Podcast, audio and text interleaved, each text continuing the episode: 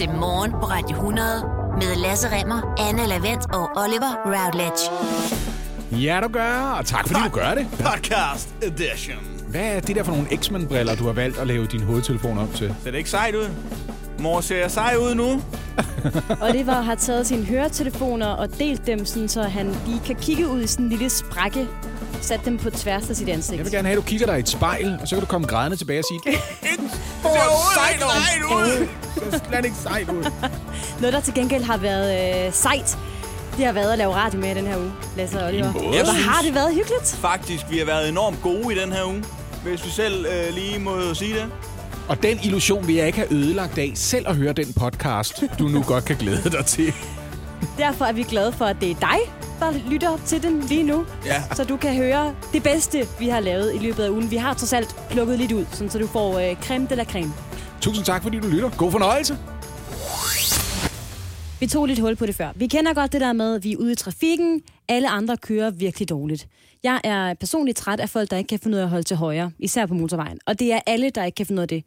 Når jeg selv kører i venstre spor, så er det selvfølgelig altid nødvendigt. Ikke? Det er sådan, det er. Ja. Det er sådan, jeg har det med folk, som glemmer øh, at slå afviserblinket fra. Ja. Bare bliver ved med at blinke. Indtil jeg en dag opdager, at jeg selv ved høj musik lige måske har gjort det en 3 kilometer. Og så tænker jeg, men det sker jo. Det sker jo faktisk nogle gange. Men det er mest irriterende, når andre gør det. Ja. Øh, jeg er faldet over en artikel, der viser, at det åbenbart ikke kun er i trafikken, at vi alle sammen føler os som en form for overmennesker. Det gør vi også, når det handler om coronarestriktionerne. Fordi mens langt størstedelen af os mener, at vi er rigtig gode til at spritte af, vaske hænder, holde afstand, vi har super godt styr på det, så har vi simpelthen ikke en skid tiltro til, at alle andre gør det godt. Ah, ja, okay. Det kunne mig- jeg godt forestille Lad mig lige sætte nogle tal på. Mm-hmm. 81 procent af os er bekymrede, skeptiske, for andres adfærd under coronakrisen. Oh, det fremgår altså af en ny rundspørg fra analysebureauet, der hedder Mos Bjerge. Det kunne jo tænkes, at det er fordi, de resterende 20 procent opfører sig helt af helvede til. Det kan også være. Og det er dem, vi lægger mærke til hele tiden. Så hvad er det, for en galning, der render rundt derude over med blafrende kønsdel og ikke noget mundbind på? Det hører ikke til i salatbarten. Tallene viser jo også, at vi er blevet altså, mere skeptiske over for vores øh, medmennesker siden foråret. Siden dengang er vores skepsis og bekymring over for andre faktisk vokset med 12 procentpoint. Vi er jo bange for at dø. Det er Ja, jo det, ikke? præcis. Lige Viser det, altså fortæller det os, hvorfor vi er øh, så mistroiske over for hinandens adfærd, det her? Godt spørgsmål. Altså, det er øh, Christi Dagblad, der øh, skriver om den her undersøgelse, og de har spurgt Anders Kolding Jørgensen, der er adfærdspsykolog, om hvorfor vi er så mistroiske. Og han siger, at han faktisk ikke er overrasket over, at vi er så opmærksomme på andres adfærd, fordi vi er, og det vidste jeg ikke det her, psykologisk set bygget til at lede efter ting, vi kan fordømme.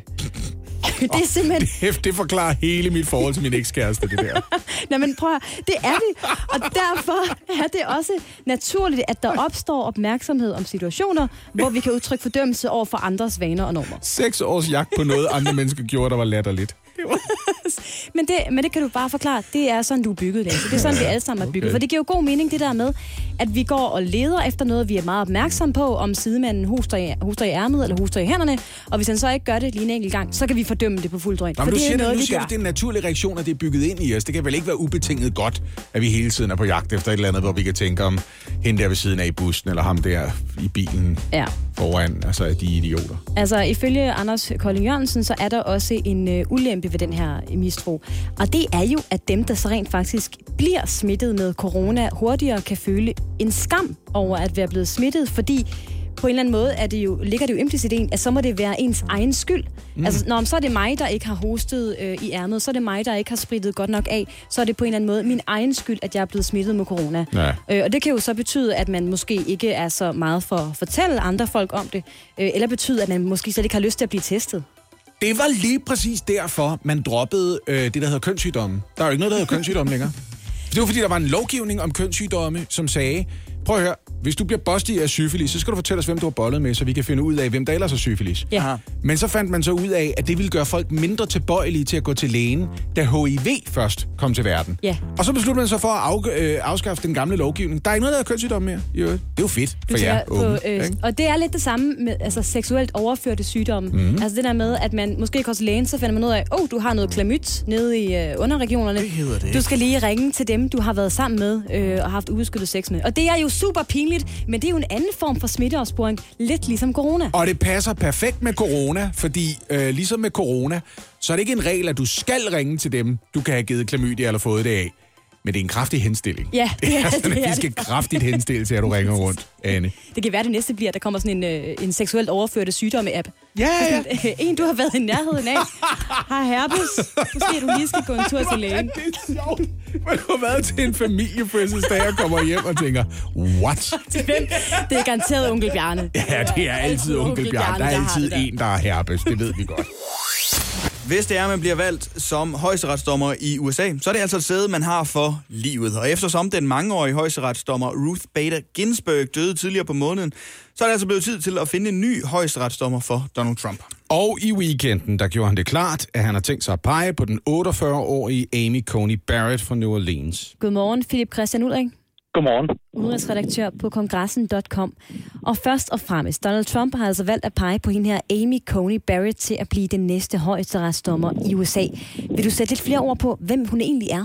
Barrett er sådan en, en konservativ dommer. Vi ved ikke særlig meget om hende, sådan, øh, hvordan hun vil være som dommer, for hun har faktisk kun været dommer i tre år. Øh, det er tilbage i 2017, der, der blev hun nomineret af præsident Trump til sådan en, en federal dommerpost længere nede i systemet.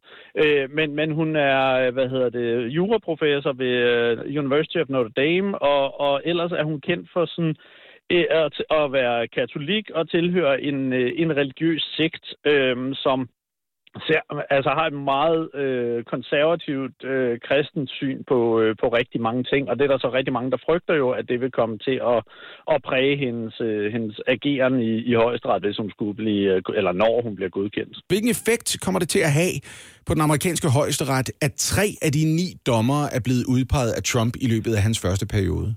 Jamen, det betyder, at vi er gået fra et, øh, en øh, 5-4-fordeling, øh, hvad hedder det, til øh, fra de konservative, så nu går vi over til en, øh, en 6-3-fordeling. Så, så dermed så er det, hvad hedder det, så er det konservative, øh, det konservative flertal i, i højesteret er ret sikkert. Øhm, og det der jo så er, er frygten for mange, øh, især demokrater ved den her øh, proces, der jo, altså det er meget tæt på valget, at man udnævner en, en ny højesteretsdommer. Og det er jo, at mange af de ting, som altså retten til fri abort for eksempel i USA, er jo ikke vedtaget ved lov. Det er en højesteretsafgørelse, som gør, at øh, kvinder har ret til fri abort i USA. Men hvis højesteret kan give retten til fri abort, så kan de også tage den væk igen. Og det er der så øh, rigtig mange, der er bange for, at hvis du har et konservativt flertal i, i højesteret, jamen at det rent faktisk kunne gå hen og ske det samme med homoseksuelles ret til ægteskab og andre ting. Øh, det, det kunne meget vel blive annulleret igen, og der er det blandt andet øh, Amy Comey Barrett øh, blevet hun, hun har blandt andet været ude og udtale sig som i kraft af, at hun var juraprofessor, at, øh, at øh, fri, retten til fri abort, det er altså, altså en, øh, hvad hedder det, et barn er, bliver til ved undfangelsen, og, og derfor så skal abort altså kun ske i, i absolut nødstilfælde. Så, så der er mange, der er bange for, at den her diskussion, den bliver meget, meget aktuel over, øh, over de næste par år. Men hvad tror du selv, Philip Christian Ulrik, kommer det til at ske, at Amy Coney Barrett som højesteretsdommer kommer til at øh, tilbagerulle nogle af de her rettigheder, øh, blandt andet for, at kvinder kan få fri abort, men også, også hos homoseksuelle? Det er meget svært at sige, fordi der er, vi har haft flere tilfælde, hvor øh, hvad hedder det, selv de, dem, vi normalt sætter i, i, i kasse som konservative dommer, at de sådan set har overrasket situationstegn og, og stemt modsat, så at sige, og sagt, jamen, nej, det, samfundet har udviklet sig på en måde, som for, gør, at for eksempel homoseksuelle skal da have ret til øh, skal have ret til ægteskab. Og det er sådan en, en lang diskussion, der har været i, øh, i højesteret i mange år. Sådan, altså forfatningen, der er skrevet der tilbage i 1789, er det et levende dokument, eller er det et statisk dokument? Det er sådan den helt grundlæggende. Så kan man tilpasse det nye omstændigheder. Og der er flere af de konservative dommer i, i de sidste øh, 10-20 år, flere gange sagt, nej, vi, vi kan altså godt gå med til en, øh, til en ny fortolkning hvor så nogle af de nyere konservative dommer netop bliver valgt på deres opfattelse af, nej, forfatningen er forfatningen, og hvis det ikke står i forfatningen, så, så eksisterer det ikke næsten, øh, sådan sat meget på spidsen. Philip Christian Ulrik, du er udenrigsredaktør på kongressen.com. Tusind tak skal du have. Selv tak. Okay, så de har lovet os, at det bliver den 1. oktober. Ja, nu må vi lige se, ikke? Det er i hvert fald der, de åbner for, at man kan ansøge om at få sin ferie. Det bliver den 1. oktober, og det bliver fedt. Man kan også vælge at lade pengene blive stående, mm-hmm. og så få dem senere. Det er en mulighed. Ja. Det Ja, kommer har ikke til at ske for Oliver, nej. Der er også diskussion om, hvorvidt alle fem ugers indefrostende feriepenge skal udbetales, eller man skal holde det på de aftalte tre, som der allerede er vedtaget. Men prøv at høre en gang. Hvis det bliver alle fem uger, og man har en rigtig klækkelig indtægt, så kan det være helt op til 25.000 kroner netto. Det kan det sagtens være. Det kan det godt være. Det er mange penge. Hvis du har sådan en mellemlederjob eller sådan noget, hvad skal du stille op med 25.000? mand? Måske du ovenikøbet er et sted, hvor du tænker, jeg får dem udbetalt, så tager jeg stilling bagefter til, hvad jeg skal bruge dem på for at hjælpe med at få gang i økonomien. Og hver eneste dag frem til den 1. oktober har jeg besluttet mig for, at jeg hjælper lige en lille smule. Ja tak, så er der idéer til, hvordan du kan bruge dine feriepenge. Oh yeah.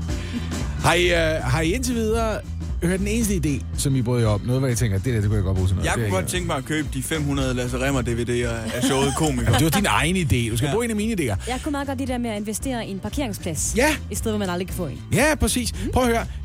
Øhm, her er endnu en ting, du kan bruge 25.000 kroner på. Hvorfor ikke gå forbi Amazon, internet, handelssiden og købe øh, 1.500 levende mariehøns for 19 kroner. Firmaet garanterer, at de 1.500 mariehøns vil blive leveret i levende tilstand og foreslår, at dem kan man slippe fri i sin have, hvor de vil slå øh, parasitter og insekter ihjel, som irriterer dig. Og flyve Øhm, væk. Og så vil de flyve væk bagefter. Det vil de vil gøre, ikke? Så for 25.000 kroner, jeg har regnet det ud, for 25.000 kroner kan man få næsten 2 millioner mariehøns.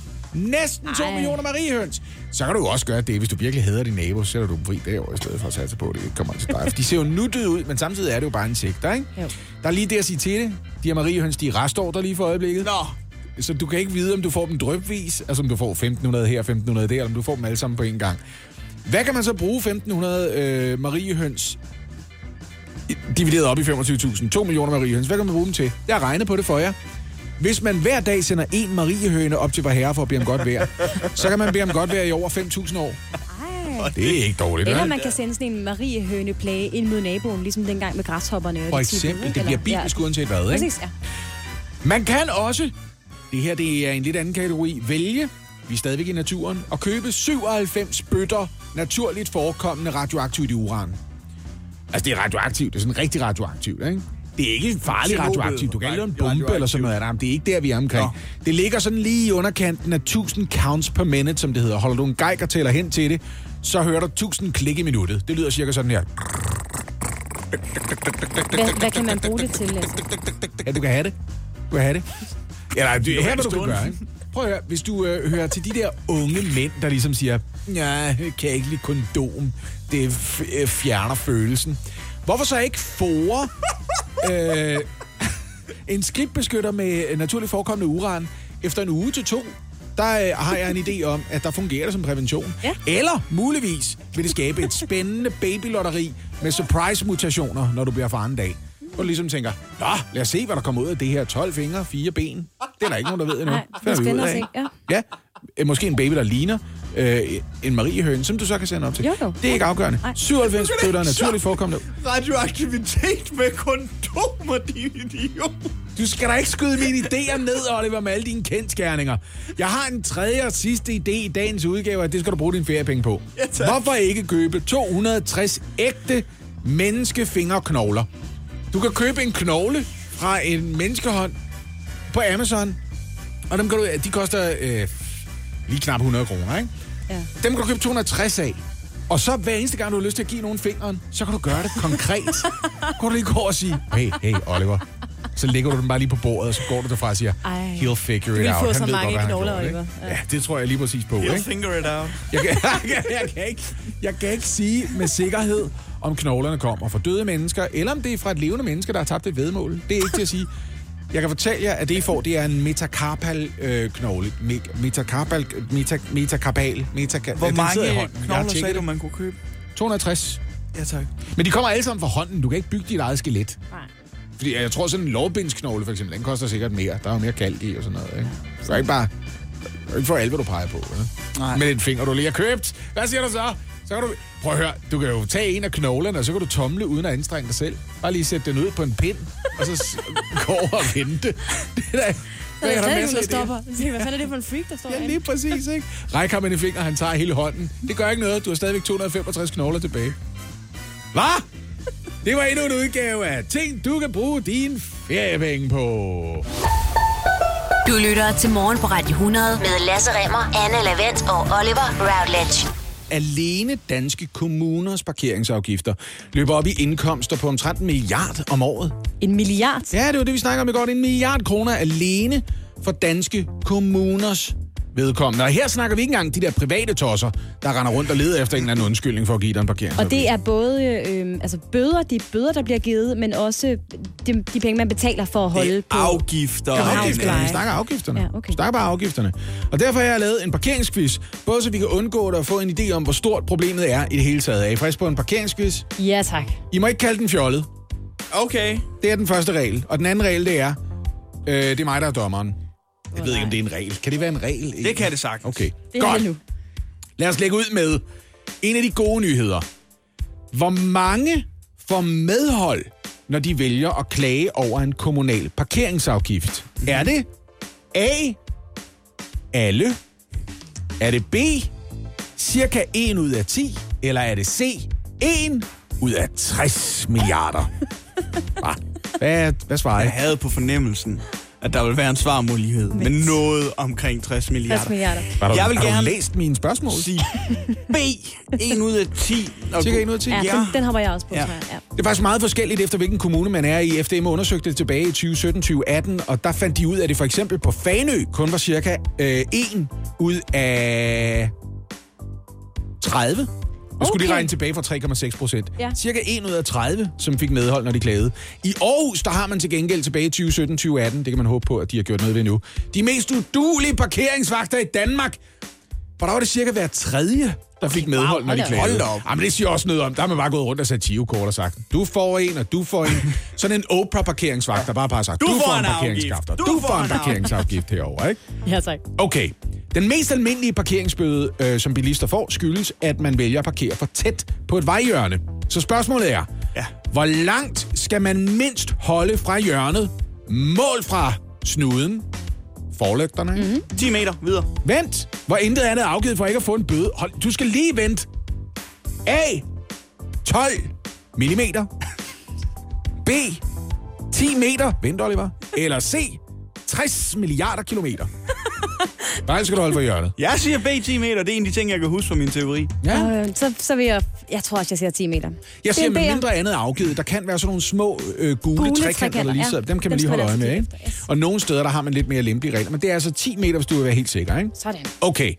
Københavns Kommune er nok den kommune, som har tjent mest. Det er der ikke nogen tvivl om på at uddele p-afgifter. Men hvor mange p-afgifter uddelte Københavns Kommune i 2019 i alt? Var det A, 12 p-bøder? Var det B, 332.713 p-bøder? Eller var det C, 60 milliarder p-bøder? Ja. Øh, jeg tror, du alene har fået 12, Lasse. Den er lidt tricky, den her faktisk. Den er lidt tricky. Den er mere tricky, end I regner med. Jeg vil gerne sige B. Er det, B? er det et trickspørgsmål, fordi det ikke hedder P-bøder, men P-afgifter? Nej, nej, nej, nej, nej. Nå, det er jo ikke så- sådan noget. Åh, jeg sagde p-teater, og I okay. hørte det ikke. Så vil jeg gerne også sige... Københavns Kommune uddelte masser af peanut-baseret slik. Jeg siger også B. Okay, B. B er rigtigt. Sådan.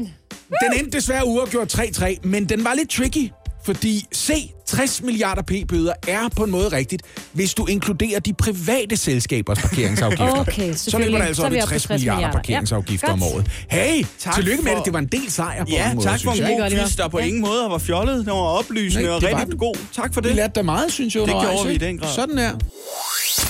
Ved næste valg får vi endnu et parti at sætte kryds ved på stemmesedlerne, nemlig Veganerpartiet, der, ja, som navnet antyder, har dyrevelfærd og veganisme som mærkesager. Ja, og i går der holdt partiet pressemøde og slog blandt andet fast, at de vil lukke det konventionelle landbrug så hurtigt som muligt. Godmorgen, Liselvad Olsson. Godmorgen. Du er jo forperson og politisk ordfører for Veganerpartiet. Tillykke med jeres øh, første pressemøde, hvor I fremlagde øh, jeres politiske projekter i går. Og en af mærkesagerne er altså lugte konventionelle landbrug.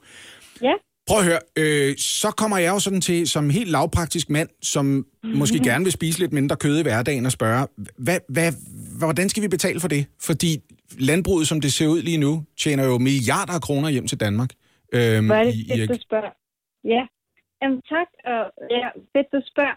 Det er jo sådan, at øh, hvis du går ind og kigger på Danmarks statistik og kigger på, hvad, hvilken økonomisk betydning landbruget generelt har for Danmark, så er det faktisk minimalt. Øhm, og den går nærmest i nul i forhold til alle de subsidier og landbrugspakker og så videre, landbrugsstøtte, som de får både fra EU og altså vores skattepenge. Øhm, og det er jo ikke fordi, at landbruget det skal lukkes, det skal omstilles. Vi skal tjene penge på fremtidens fødevarer, som ikke ødelægger naturen og som ikke er en klimabelastning, frem for at bruge penge på noget, som er dyrmishandling over for dyr, og som er en klimabelastning og ødelægger vores danske natur.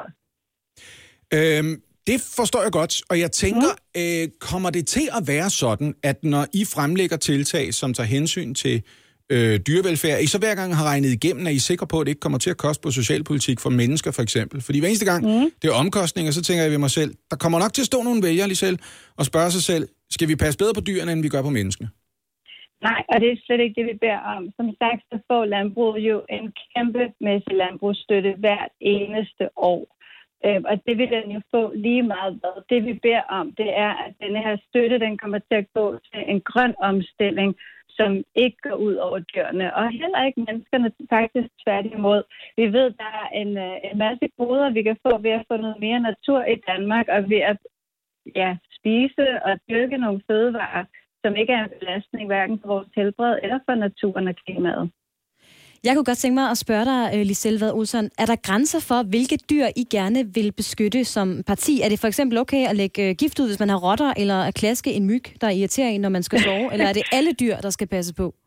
Det er et super godt spørgsmål igen. Ej, jeg har det som veganisme handler om, at man så vidt det er praktisk muligt ikke skader andre.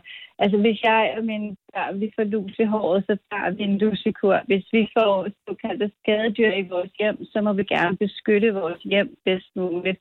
Øhm, så, så selvfølgelig handler det om, at vi stadigvæk skal passe på os selv og vores grænser og vores hjem, ligesom andre dyr i naturen gør. De forsvarer sig, når der er behov for det.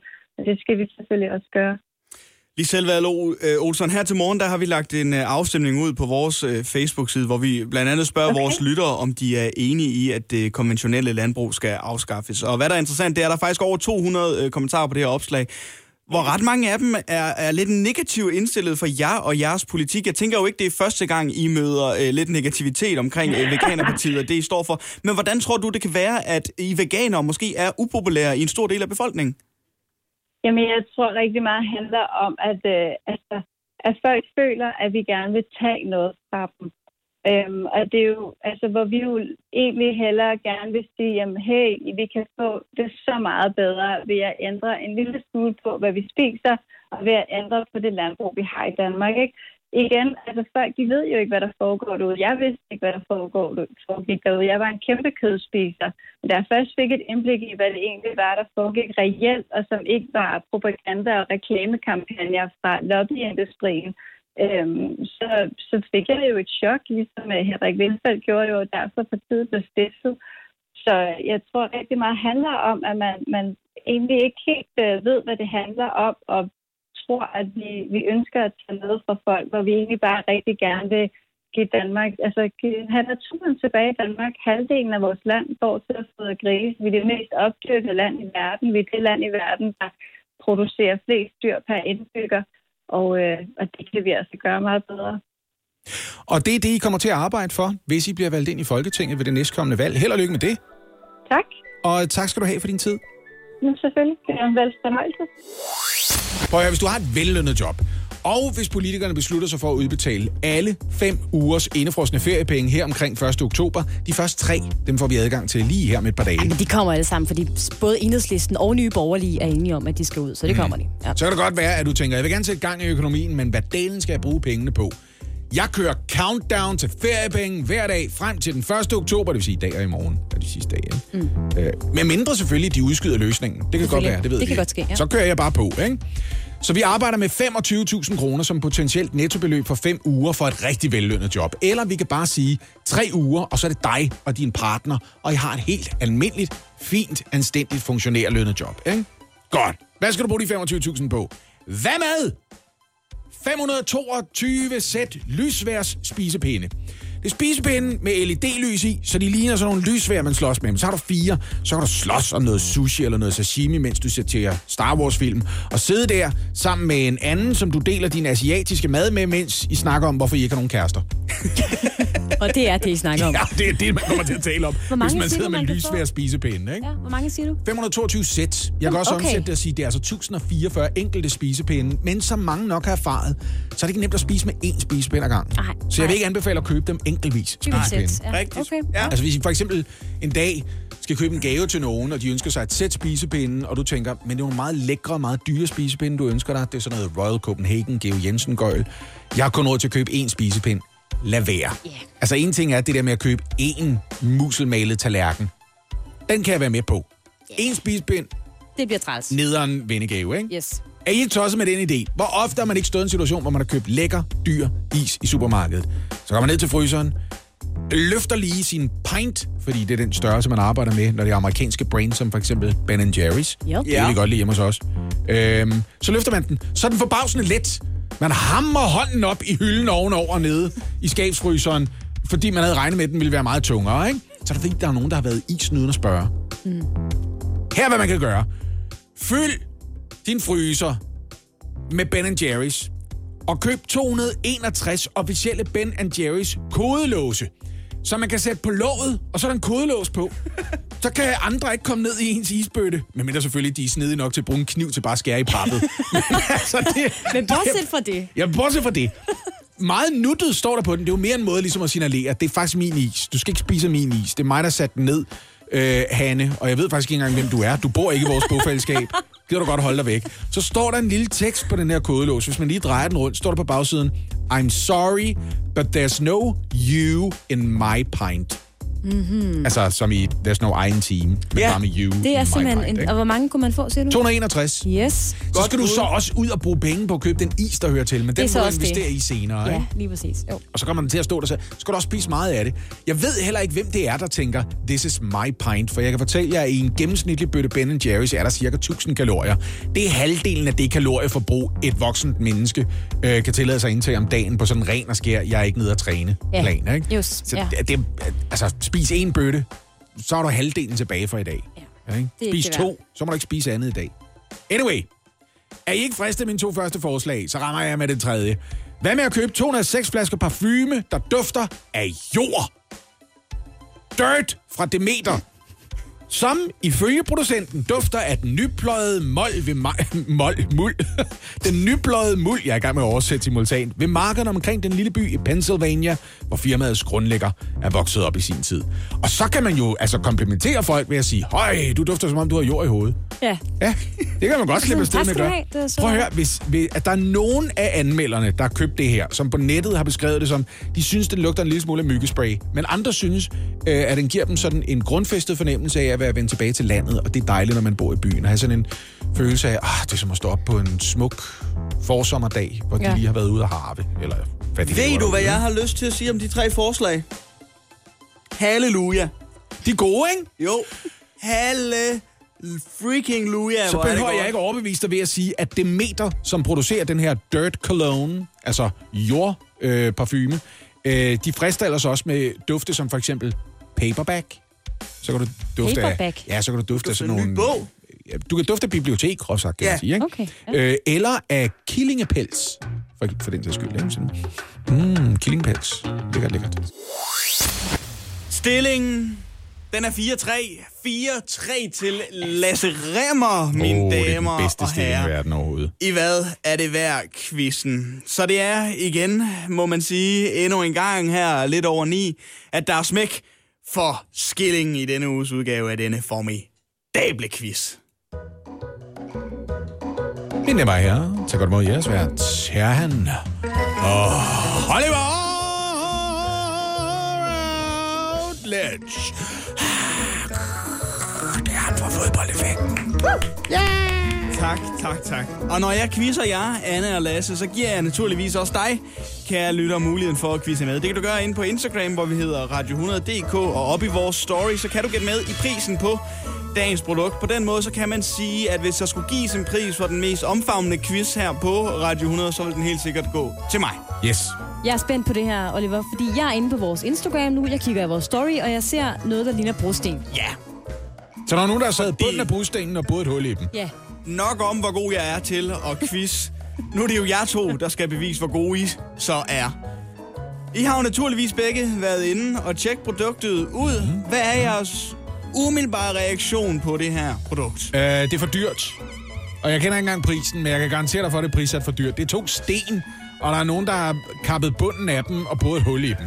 Det er for dyrt. Altså, min umiddelbare reaktion er, wow, hvad er det her? Vil I gerne vide noget mere om produktet? Ja. Okay. Det er Lasse i Thy, som øh, sælger dagens produkt. Og om sit produkt, der skriver Lasse selv. Rigtig fine anarkist-lysestager lavet af brosten. Perfekt til den aldrende autonome, der sidder og plejer slidgigten i kastearmen. Det er sjovt skrevet, men det er en snæver målgruppe. Og mindes de gode tider, da politiet kun var et stenkast væk. Jeg har fået oplyst, at de muligvis er lavet på Sundholm. De sælges samlet, og jeg sender det gerne. En fin og god beskrivelse af Ja, en dagens rigtig tung produkt. pakke. Men Men rent, rent fortællemæssigt bringer han ikke skam over vores fælles fornavn. Det gør han ikke. Men spørgsmålet til jer, det er jo, hvad er det værd? Og det er jo, øh, som nævnt, altså to brosten, der er boret et hul i, og så er der sat nogle øh, fyrhedslys. Ja. Jeg vil lige som en mand, der i 10 år boede to gader fra ungdomshuset på Jagtvej, sige, så sjovt er det heller ikke mere at bo stenkast væk, skulle jeg helt så sige. Hallo. øh, ej, jeg kan godt lide det i øvrigt. Jeg er frisk på at sige, øh, to lysstager, det er noget granit, så vidt jeg kan gennemskue, Ja, ikke? ja. Der er skåret bunden af, der er både et hul. Nu har jeg nævnt det tre gange. Jeg kommer til at sige 60 kroner. 60 kroner. 60. Ja.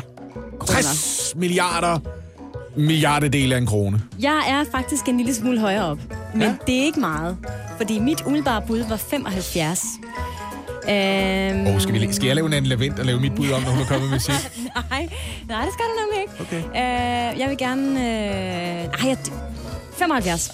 Det holder jeg ved. 75. Altså, jeg tror, du har vundet. Jeg tror, han det skal have sådan jeg noget nemlig 80 også. eller 100. Det tror Vent jeg lige lidt, vent lige lidt. Kan jeg nu lave det om? Nej, man kan ikke lave det om. Ej, hvorfor må jeg ikke... Nå, det er fordi, jeg fører, så må jeg ikke lave det om. Fordi jeg havde lyst til at lave det om til 76, så. For jeg tror, man stille lidt end 75. Men okay, jamen, nu hænger jeg på den. Ja, nu er jeg på Det den. er to spændende bud. Lige om et øjeblik, så løfter jeg sløret for, om der kommer til at stå 5-3 Ej, skal jeg vente? til Lasse Remmer, eller Ej. Der kommer til at stå 4 Om der kommer til at stå 4-4. Ej, det bliver godt. jeg kan sige så meget, at det bliver meget, meget spændende. Nej. Nej, jeg vil ikke have, at det bliver spændende. Jeg vil have, at det bliver oplagt. Ej. Du må vente. Low. kommer du til at synge nu? Du kommer... Det, hvor var det forfærdeligt. Jeg du kommer, til at synge, hej. Du kommer til at synge Watermelon Sugar Low. Nej, jo. det gør jeg ikke. For du kommer til at ærge dig så meget, når du konstaterer, at du var lige ved at... Ej, jeg tror faktisk ikke engang selv på det i dag. Nej. Jeg kan ikke, engang, jeg kan ikke distalk det ordentligt. Men, Vi har gang i en hvad det værd quiz, og det ser rigtig godt ud. mine damer og herrer, tag nogle gange rigtig meget ud i jeres vært, som har bedt jer om at vente på den endelige afgørelse, hvem får point i dag. Her er han, Oliver.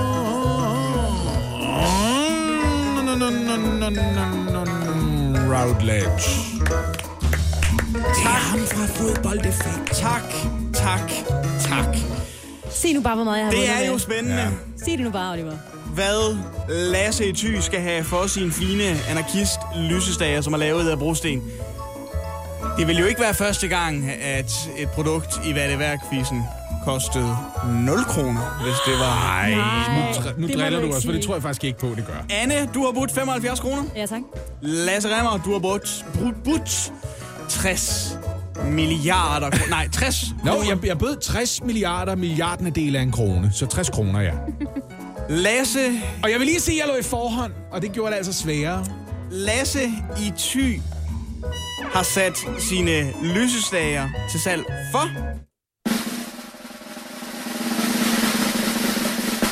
200 kroner! Nej!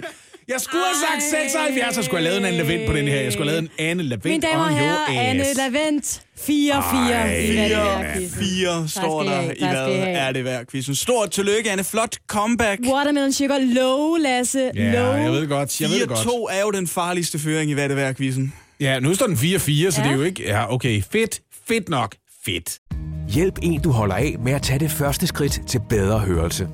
Få et gratis og uforpligtende hørebesøg af Audionovas mobile hørecenter. Så klarer vi det hele ved første besøg, tryk dig nemt i eget hjem. Bestil et gratis hørebesøg på audionova.dk eller ring 70 60 66 66. Det her er Radio 100 med Lasse Remmer, Anne Lavendt og Oliver Routledge. I går der afholdt vi her i Danmark vores første nationale madspilsdag, og det er altså en dag, som er blevet til tak være vores fødevareminister Mogens Jensen, som håber, det kan engagere os danskere til at mindske vores madspil. Ja, og Danmark har jo sammen med FN en ambition om, at vi skal mindske vores madspil med 50 procent frem mod år 2030. Godmorgen til dig, Fabian Vennekilde.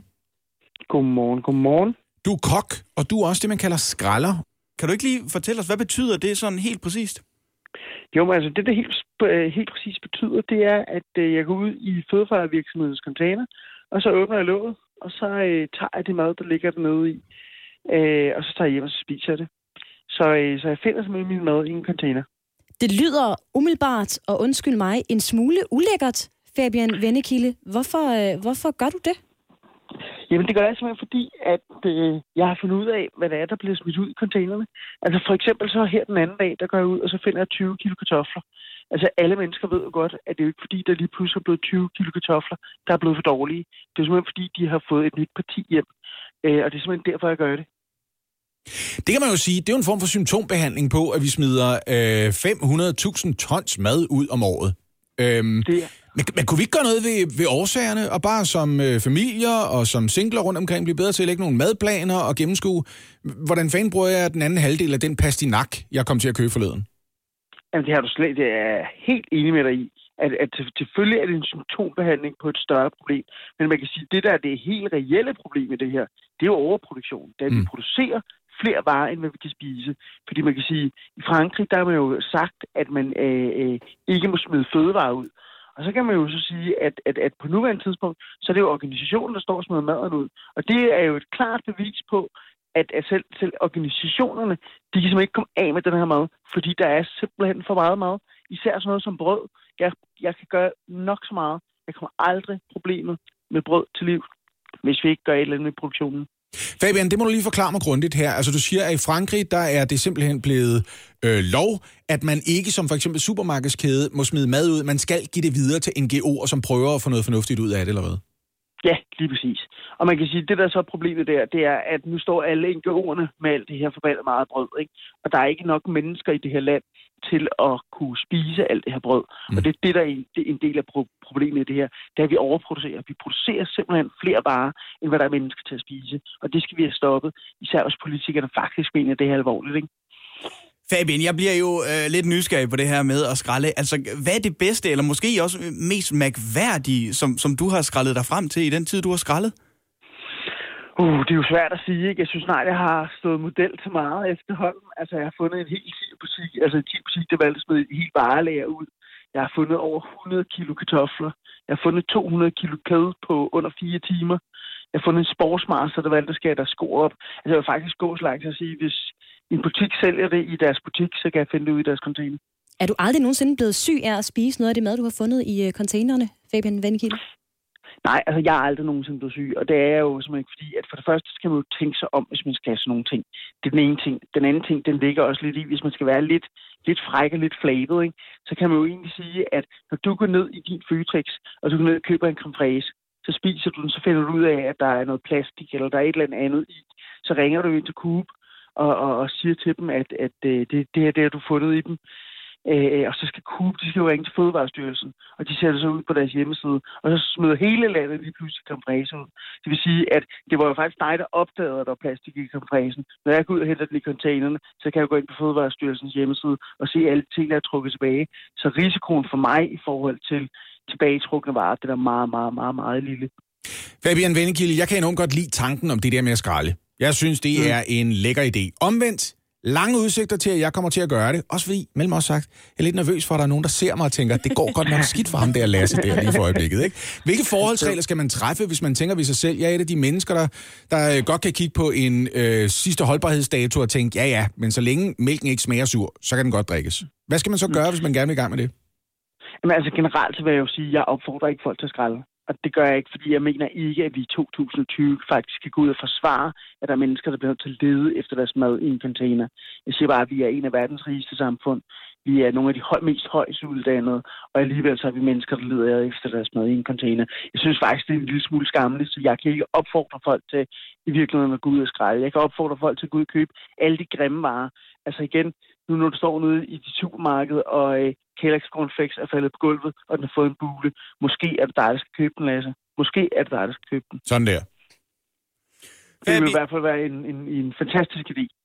Fabian Vennekilde, du er kok og skralder og kæmper altså for at råbe vores politikere op omkring mad og ressourcespil her i landet. Tusind tak for din tid her til morgen. Velbekomme, og tak for at med. Nu har jeg fået den på. Jeg bryder mig ikke om, øh, jeg bryder mig ikke om nogensinde at skulle tage den af igen. Jeg har, jeg har fået min sølvpapir sat på. De larmer godt. Ja, ja, det gør de. Jeg har lavet en ny. Nyt design. Ligner mere, at du bare har lagt Som, Som, øh, noget staniol, staniol på dit hoved og klasket det ned. Det minder mest af alt om en badehætte lavet i staniol. Ja, det gør det faktisk. Jamen, du er da klar til noget synkronsvømning sammen med andre mennesker, der tror på Illuminati. Præcis, ja. Ej, hvor er det dejligt, de om sider får mikrofonen igen. Stemmerne op i mit hoved, som har gennemskuddet noget, ingen andre har gennemskuddet. Og det er sket i løbet af det sidste døgn. Det var TV2, som opdagede, da regeringen fremlagde et klimaforslag, som ville reducere Danmarks CO2-udslip med 1 million ton. Mm-hmm. Så skyldes det blandt andet, at danskerne ifølge regeringens beregninger vil begynde at køre til Tyskland og tanke benzin. Så i virkeligheden så 160.000 af den der million ton CO2, ikke? Mm. Det er slet ikke en besparelse. Det er bare CO2, vi flytter over i Tysklands regnskab, ikke? Og stemmerne i mit hoved siger, at det stopper ikke der. Vi kommer Nej. til at indfri alle målene og reducere vores CO2-udslip til et stort rundt nul. Og så kommer det til at føre til, at alt, hvad der fører til CO2-udslip, det er vi nødt til at køre til Tyskland og klare. Vil du have en varm bad? Så skal du køre til Lübeck. Selvfølgelig. Skal du varme dine fiskefingre, så skal du til Varne Mønte, fordi du har ikke nogen ovn derhjemme. Det er det, der er regeringens plan. Vi flytter hele CO2-udslippet til Tyskland. Så pusser vi vores glorier. Og så er det dem, der hænger på hele balladen. Vi kommer til at leve et fint liv uden klimaforandringer, men med det samme, du kører over grænsen. Du lige kørt over grænsen ved Kruså, ikke? Bam! Så er der 40 grader, mand. Og der står i vand til halsen, fordi polerne er smeltet. Men det gælder kun for Tyskland. Det gælder ikke for os. Smart. Det er regeringens plan, jeg har gennemskuet. Stemmerne i mit hoved fortæller mig, at den virkelige årsag til, at Bertel Hårder fra Venstre i forgårs vendte på en tallerken med hensyn til sexisme-debatten, mm. ikke har noget som helst at gøre med de mange beretninger fra kvinder om sexchikane på Christiansborg. Nej, nej, nej, nej, nej, nej. Nå. Den virkelige årsag til, at han pludselig godt kan se, at der er et problem med sexisme og sexchikane på Christiansborg, er, at han fik sin risengrød. Mm. Ja. Mm-hmm. På Instagram i forgårs kunne man jo se, at statsminister Mette Frederiksen havde kogt risengrød om morgenen. Og det var ikke, fordi hun skulle spise det til morgenmad. Næ, Næ, næ, næ. det var, fordi det var hendes tur til at give Bertel den halvårlige skål med risengrød, som afholder ham fra at flippe ud. Siger du, Bertel bor på Mette Frederiksens loft Bertel bor på Christiansborgs loft. og med sin siger- krop? Den det- gør et hop. Det siger stemmerne i mit hoved, Lasse. Fordi hvis han ikke får sin grød, så går han amok. Ja. Og derfor har folketingspolitikerne lavet en turnusordning, hvor de skiftes til at stille grød til ham hvert halve år, ellers sker der ting og sager. Og ja, ja, nu sidder I og griner. Men stemmerne i mit hoved minder lige om branden på Christiansborg i 1794. Aha. Bertel. What? Hovsa-missilet. Hovsa-missilet i 1982. Det er der ramt lumsås? Bertel Hårder igen. What? Der var nogen, der havde glemt at sælge grød til ham. Og det er Ej. det, der sker, hvis man glemmer det. Husk at stille grød til Bertel. Ja. Det er slet ikke tænkt over. Selvfølgelig er det der, det er da klart. Stemmerne i Det giver hovedet, så meget De mening. ved det hele. Det giver så meget mening. Okay.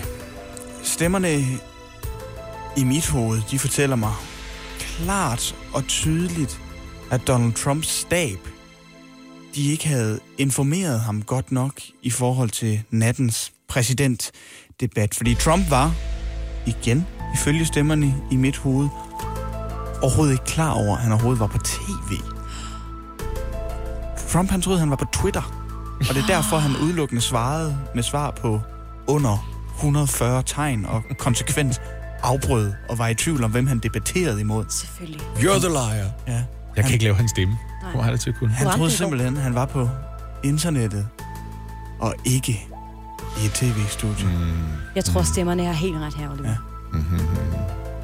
Må jeg godt tage hatten af nu? Må jeg tage den af nu? Må sætte musik på, og så tage den af. Okay, okay, det bliver rækkefølgen. Sådan her.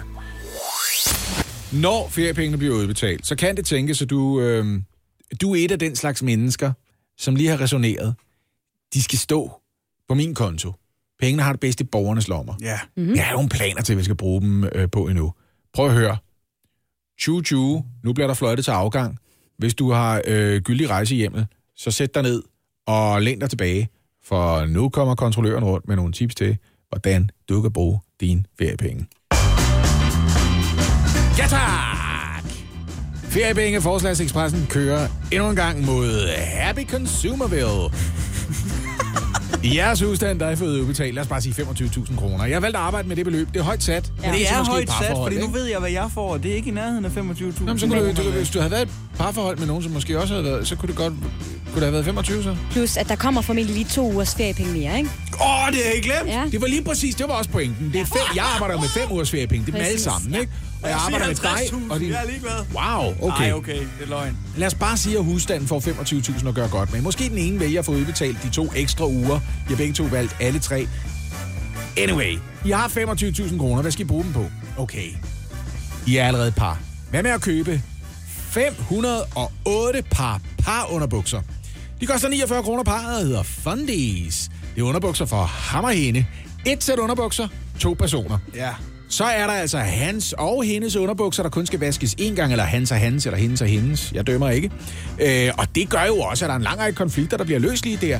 Ikke længere noget snak om dine bremsespor. Nej, det er vores bremsespor, skat. Det må vi lave i fællesskab i vores fundies. Ja, Jeg skal lige forstå det. Er det sådan unisex under det er meget, meget store underbukser, hvor der er plads til øh, to lår i hver bukse øh, benhul. Nå, åh. Nå! Du kommer til at stå meget tæt, og du kommer til at gå meget fjollet. Men det er på underbukser, du ligesom kan trække op om nummi og nummi. Og så kan du enten vælge kønsstil mod kønsstil, eller kønsstil mod nummi, eller... Ja, det er faktisk de to Nummi muligheder, der er. Ja. Jo, du kan også køre nummi Ja. mod nummi, det er faktisk rigtigt. Men så skal du virkelig koordinere, hvor du skal hen, når du skal på arbejde, ikke? I særdeleshed, altså, hvis du skal gå. Nå, ikke, faktisk mere, hvis du skal køre i bil, går det op for mig nu. Var det noget. Anne? Nej, jeg vil gerne lige høre de andre forslag, tror jeg. Hvad med 44 UFO-detektorer? De koster 557 kroner stykket, og producenten og sælgeren garanterer, at den vil detektere alle UFO'er. Det er blandt andet bevist ved, at hans UFO, den har UFO-detektor har kørt lige siden han opfandt den, og den har ikke detekteret en eneste UFO, og det viser at være rigtigt. Der er ikke kommet nogen UFO'er. Så det, den virker 100% sikkert. Men med, med 44 UFO-detektorer, så kan du dække hele nabolaget. Og så er det ikke bare dig, men også dine naboer og dine genboer, som er klar med kaffe og kringle, når E.T. og E.T.'ne kommer forbi på et tidspunkt og siger, halløj, måske er de deres alien fundies på, ikke? Par underbukser. Det kan sagtens være. Det ved man ikke med sikkerhed. Man aner jo ikke, øh, hvor kommer der noget ud af en alien. Det ved man jo ikke. Kommer der overhovedet noget Det- ud, det eller forbrænder de bare det hele? Men det kan ved være, man ikke. finder ud af det med en UFO-detektor. Ja, og ved du hvad? Øh, jeg synes, du skal købe mindst en af dem, så har du stadigvæk råd til at købe 43 andre senere, når du har detekteret din første UFO, ikke? Det er et bud. I er ikke fristet af nogle af mine første to tilbud. Jeg rammer jer med den her, ikke? 140 par Mickey Mouse grillhandsker. Det er ikke bare grillhandsker, det er grillhandsker ligesom Mickey Mouse. Du har fire fingre, ligesom Mickey Mouse, ligesom hans hvide handsker. De der frække ting, de er kæmpe store, og de er en lille smule sjove, og det ser ud som om, at det er en tegneseriefigur, som er i gang med at lave dine bøffer, men samtidig, ikke? Så når for eksempel en mand står, badab, badab, badab, laver lidt lækkert kød, vender en pølse, ikke? føler, at han på den måde ikke bare bespiser øh, hele selskabet og måske sin familie, den kvinde, han holder allermest af over ved, øh, lad os sige, gasgrillen, ikke? Det er i sig selv sexet maskulint. Men når hun ser dine Mickey Mouse-handsker, ikke? så ved hun jo ikke, hvor store hænderne i er. Og vi ved godt, hvad man siger med en mand med store hænder. Ikke? Han, er, han er tosset med Disney. Det er det, man siger. Ja. Det, det, det ved alle, ikke? Så... Øh, var der, og hvor der var mange- ikke noget af det her, I kunne lide, eller hvad? Hvor mange par øh, Mickey Mouse grillhandsker kunne man få, siger du? 140. Det er det, der svarer 140 til par. 280 Mickey Mouse handsker. Ja. Men altså, der er jo det ved det, at det smarte ved at have mange ens, det er ligesom, jeg køber strømper. Så køber jeg 10 par sorte strømper, der er ens. Så skal Ja. de ikke sorteres, vel, Anne? Nej. Og det er det samme, du gør her. Du har 140 venstre Mickey Mouse hænder, og jeg tror faktisk ikke, der er forskel på højre og venstre hånd for Mickey Mouse. Han har ikke Nej. nogen tom, der er ikke nogen Mickey Mouse tommel som sådan. Men det bliver jo øh, umiddelbart super svært at bruge de øh, grillhandsker, hvis ikke der er nogen tommel i heller. Altså held og lykke med at forvente dine pølser og eller tage en øh, bakke kartofler ud af ovnen uden en tommeltot. Jeg kan godt se, hvad du mener. Selvom jeg blev lidt forvirret. Af din erklæring, hvor der sagde held og lykke med at forvente dine pølser, og tænker, snakker vi om parunderbukser igen, egentlig? Eller er vi videre ved grillhandskerne? Prøv at høre, hver dag. Hvis man skal kombinere tingene, så bliver det også super svært at få dine parunderbukser på, hvis du har dine Mickey Mouse grillhandsker på. Det er da rigtigt nok. Men i det mindste ved du, om der står en alien og overvåger dig i sin UFO er rigtigt. det gør der højst sandsynligt ikke. For han har fundet nul. Nul UFO'er. Skal bare gå sammen i en investeringsforening. Prøv at høre. Jeg er her hver dag med forslag til, hvordan du kan bruge dine indefrostede feriepenge, indtil Olivers feriepenge er gået ind på hans netkonto. Ja. Så det bliver dig, der siger stop på et tidspunkt. Jeg har fået penge. Stop, stop, stop, stop, stop, stop, stop. Jeg kan meget godt lide der, hvor du bevæger dig ud, så det kan godt være, at jeg bare får dig til at fortsætte på trods af at pengene, de er kommet. Jeg kan godt lide, at du bare padler videre og videre. Du siger, når vi sidder i marts 2022, så kommer du til at sige, øh, stadig ikke fået. Jeg Ja. ved ikke, hvad der er gået galt. Jeg aner ikke, hvad der er sket. Natten til i dag var der dømt vaskeægte valgdebat i USA, da præsident Trump og udfordreren Joe Biden mødtes til præsidentvalgets første tv-duel. Og stemningen op til debatten mellem de to har mildest sagt været en smule anstrengt. Spørgsmålet er så, hvem af de to rivaler, der kom stærkest ud af den første direkte duel? Så kan vi sige hej til dig, Mirko Reimer Elster. Godmorgen. Du er USA-analytiker hos øh, TV2, og Lasse han har været lidt inde på det i løbet af morgen. Vil du ikke lige øh, komme med din umiddelbare reaktion på, hvordan du oplevede den her præsidentdebat i nat? Jamen altså lad mig sige det sådan, hvis man skal bruge en fodboldreference, så endte vi jo i en situation, hvor der var øh, to hold, der var kommet for at spille rigtig, rigtig beskidt, og du havde en dommer, der bare ikke havde styr på situationen. Og det endte jo så med at blive sådan et hundeslagsmål, hvor jeg tror ikke rigtigt, at, øh, at seerne blev meget klogere egentlig i sidste ende, og dermed endte det egentlig i en situation, som jeg synes blev bedst opsummeret af en konservativ kommentator, der sagde, jeg er meget svært ved at finde ud af, hvem der vandt, men jeg er sikker på, at vi alle sammen tabte. Til alle os, der lå og sov ganske sødt, da den her øh, debat blev sendt i aftes eller i nat, hvad, øh, hvad kunne man se? Hvad kunne man opleve som seer? Jamen, man kunne jo for det første opleve en præsident, øh, Trump, der var meget tændt, og som jo vidderligt ikke lod altså sin modpart øh, tale ud, ikke engang i de to minutter, øh, som hver kandidat egentlig havde indvilliget til, at øh, modparten skulle tale, uden at blive afbrudt. Øh, der kan man sige, at jeg tror, en del af strategien der var jo nok lidt, at øh, præsident Trump prøvede at tire Joe Biden, der jo lidt slår sig op på at være den her gamle, erfarne øh, statsmandsagtige type, der lidt svæver sådan over de partipolitiske øh, dødvande, der er. Og der må man bare sige, at det kan godt være, at øh, det ikke var sådan det pæneste øh, træk, men det var enormt effektivt, fordi Biden endte jo med at tabe fatning gentagende gang i den debat. Men det er som om, at man ikke rigtig som seer blev så voldsomt meget klogere. Jeg så en umiddelbar meningsmåling lige bagefter debatten, hvor øh, seere af debatten var meget enige om, at de var mest irriterede. Det var den følelse, øh, de formandt mest med det. 69 procent sagde irriteret, 33 procent eller sådan noget sagde, de var underholdt. Kun 17 procent var blevet klogere af det. Altså, øh, hvad fik man overhovedet ud af de 90 minutter, de to tørnede sammen? Jamen altså, som du er inde på, man kan sige, folk blev jo ikke klogere, og så kan man sige, jo, man blev jo lidt klogere. Altså, man kan sige, Nick og Jay sagde jo engang, fik vi satset nok på kærligheden. Og der tror jeg godt, man kan sige, at det var jo hverken tilfældet for Biden og Trump. At det, det var ikke lige der, de ligesom havde lagt deres øh, retoriske våben. De havde ligesom sagt, ved du hvad, vi skal svine hinanden godt og grundigt til. øh, Trump, der ligesom siger, ved du hvad, Biden, han er helt væk fra vinduet. Øh, og en øh, modstander, der ligesom blandt andet siger, sagde, kan du nu holde din kæft, og du er en klovn, og så videre, og så videre. Mirko Reimer Elster, hvilke politiske emner blev der overhovedet taget op i den her øh, debat? Hvad fik de talt om? Jamen altså, de fik jo til indledningsvis talt om øh, selvfølgelig den her nominering til højesteretten, øh, som jo er meget omdiskuteret, fordi præsident Trump muligvis nu kan få den tredje højesteretsdommer igennem øh, på bare øh, fire år. Der fik de jo lynhurtigt ventet til at tale om sundhedspolitik i stedet for. Det vil Biden rigtig gerne tale om. Og så gik man jo videre til corona, som også åbenlyst altså var sådan Trumps svaghed i nat, selvfølgelig fordi han ligesom står i spidsen for et land, der har mistet flere hundredtusind landsmænd med covid-19. Og der kan man sige, der landede Biden ind i en ret fin punchline, da han på et tidspunkt sagde til Trump, jamen det er, hvad det er. En reference til noget, præsidenten engang havde sagt om øh, dødstallene. Det er, hvad det er, fordi du er, som du er. Øh, det kan selvfølgelig lyde som sådan en eller anden floskel, der hed frem fra en kærlighedssang, men det var jo selvfølgelig et redskab, der stod i tale satte. Du er uegnet. Det her er sket på din vagt, og du skal ligesom drages til ansvar for det politiske den 3. november, når amerikanerne kan stemme. Trump er pænt bagud i alle meningsmålinger. Fik han gjort det, der skulle til for at indsnævre gabet, her hvor der kun er godt og vel en måned tilbage til valget?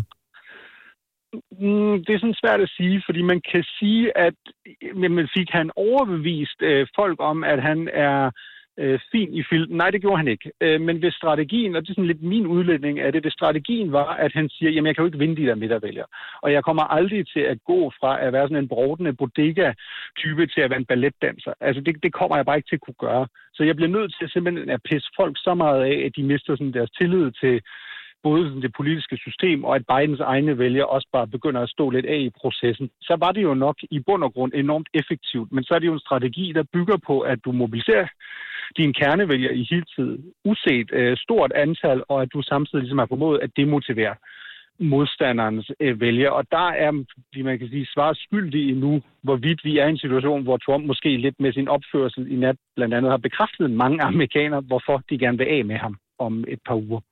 Hvis vi kun havde øh, en dag tilbage, Mirko Rammerelser, så ville vi ringe til dig og få en øh, analyse af de debatter, der foregår i USA lige nu op til præsidentvalget. Tusind tak for din tid her i morgen på Radio 100. Selv tak. Hjælp en, du holder af med at tage det første skridt til bedre hørelse. Få et gratis og uforpligtende hørebesøg af Audionovas mobile hørecenter. Så klarer vi det hele ved første besøg, tryk dig nemt i eget hjem. Bestil et gratis hørebesøg på audionova.dk eller ring 70 60 66 66. Hvem kan give dig mere tid i hverdagen? Det kan Bilka. Med Bilka to go. Bestil online og hent din dagligvarer samme dag i vores drive-in, eller vælg hjemmelevering lige til døren i udvalgte områder. Bestil via app eller på bilkatogo.dk. Hvem kan? Bilka.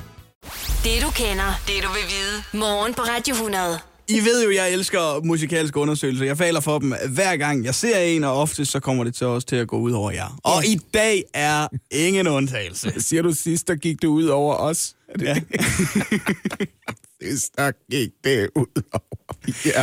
Der er nemlig en øh, ny undersøgelse, hvor 1000 personer fra 57 forskellige lande har deltaget, og den her undersøgelse, den har så undersøgt vi menneskers tendens til at græde til musik, og ikke mindst hvilke kunstnere vi græder mest mm-hmm. til. Aha. Og inden vi lige når til musikken, så har de faktisk også undersøgt, hvor i vores hus og eller lejlighed vi, vi græder mest.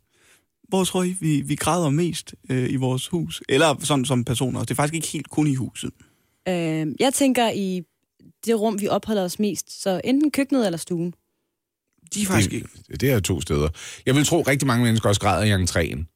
Men det samme, du kommer ind ad Nå, døren, så er der så den, der er ikke nogen, der kan se mig, Ja. og så er man bare, ej. Eller når man skal ud af døren, ikke? Køkkenet, stuen eller entréen er øh, ikke på listen. De er ikke engang på listen. Hvad er så på listen? Det kan sted, vi græder mest, det er i bruseren og i badekarret.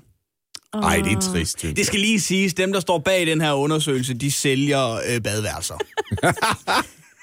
Nå, men det var da skægt. Og, Fedt lige at bare og i det, deres undersøgelse, så er der 74 procent, der svarede, at man græd mest under bruserne i badekarret. Primært fordi man er så skuffet over, at man har købt et badeværelse for det her firma. Det er bare, Der åh, er 68 de har procent, der svarer, at de græder i sengen. 54 procent deres græder i bilen. Mm. Så er der nogen af os, der græder på sofaen, og den går jo så ind under stuen. Ja, det Ja, vil det vil jeg da også sige. Du har lige Ja, sagt, at stuen ikke var på listen ved Nej, sofaen. men det er den jo ikke. Hvor stiller Sofaen er du stuen? Jamen, sofaen er i mit værelse, for eksempel. Okay. På mit værelse, ikke? Det er jo Ja. ikke alle os, der er rige nok til at have et hus, skal du Til tænke en på. stue.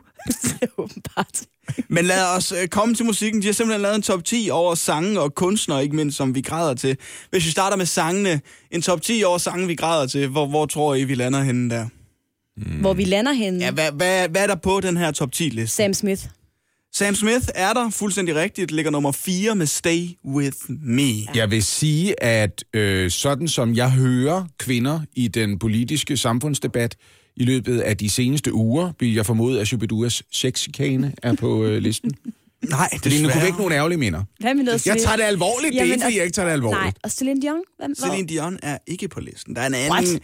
Øh, kvindelig artist på listen til gengæld, som øh, jeg føler øh, giver sig selv stærk. Adele. Øh, Adele selvfølgelig. Folk tyder til Adele. nemlig. Og du er stadig rasende over, at hendes musik ikke er udkommet. Jeg er meget sur, fordi hun har lovet, at det kom i september, og nu er det 1. oktober. Adele. Og jeg har lovet, at jeg skal nok rykke hende. Det er godt.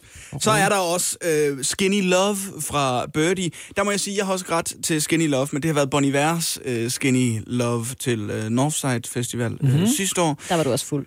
Der var jeg også fuld, det fuldstændig øh, rigtigt. Men hvis vi hopper ind i øh, top 3 på den her liste, på tredjepladsen, der finder vi den her sang.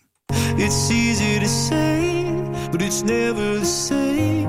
I guess I kinda like the way you numbed all the pain. Now the day bleeds into nightfall. Ja, når jeg sidder og danser lidt. all. Louis Capaldi, Someone You Loved. En sang om hans afdøde bedstemor. Det Og som vi også har spillet ret meget her på Radio 100. stadigvæk i rotation her Yes. på øh, Dejligt vores nummer, ja. Jeg synes, det er dejligt nummer, den går ikke i togkanalerne. Og I har jo ikke ramt hverken øh, første eller anden plads. Vil I have lov til, hvem, hvem der kunne ligge deroppe, hvis I skal, skal give et, et bud? Jeg ved det ikke. Du ved det ikke? Nej. Hvis Excellent Young er der, så ved jeg det ikke. Jeg ved det heller ikke. Anden pladsen, det er den her sang. Say something, I'm giving up. Ja, okay, det kan jeg godt se. I'm sorry that I couldn't get to Det er lang tid siden, jeg har hørt den her. Say something. Er det ikke... Øh... A Great Big World hedder. Anywhere I Og så er det Christina Aguilera.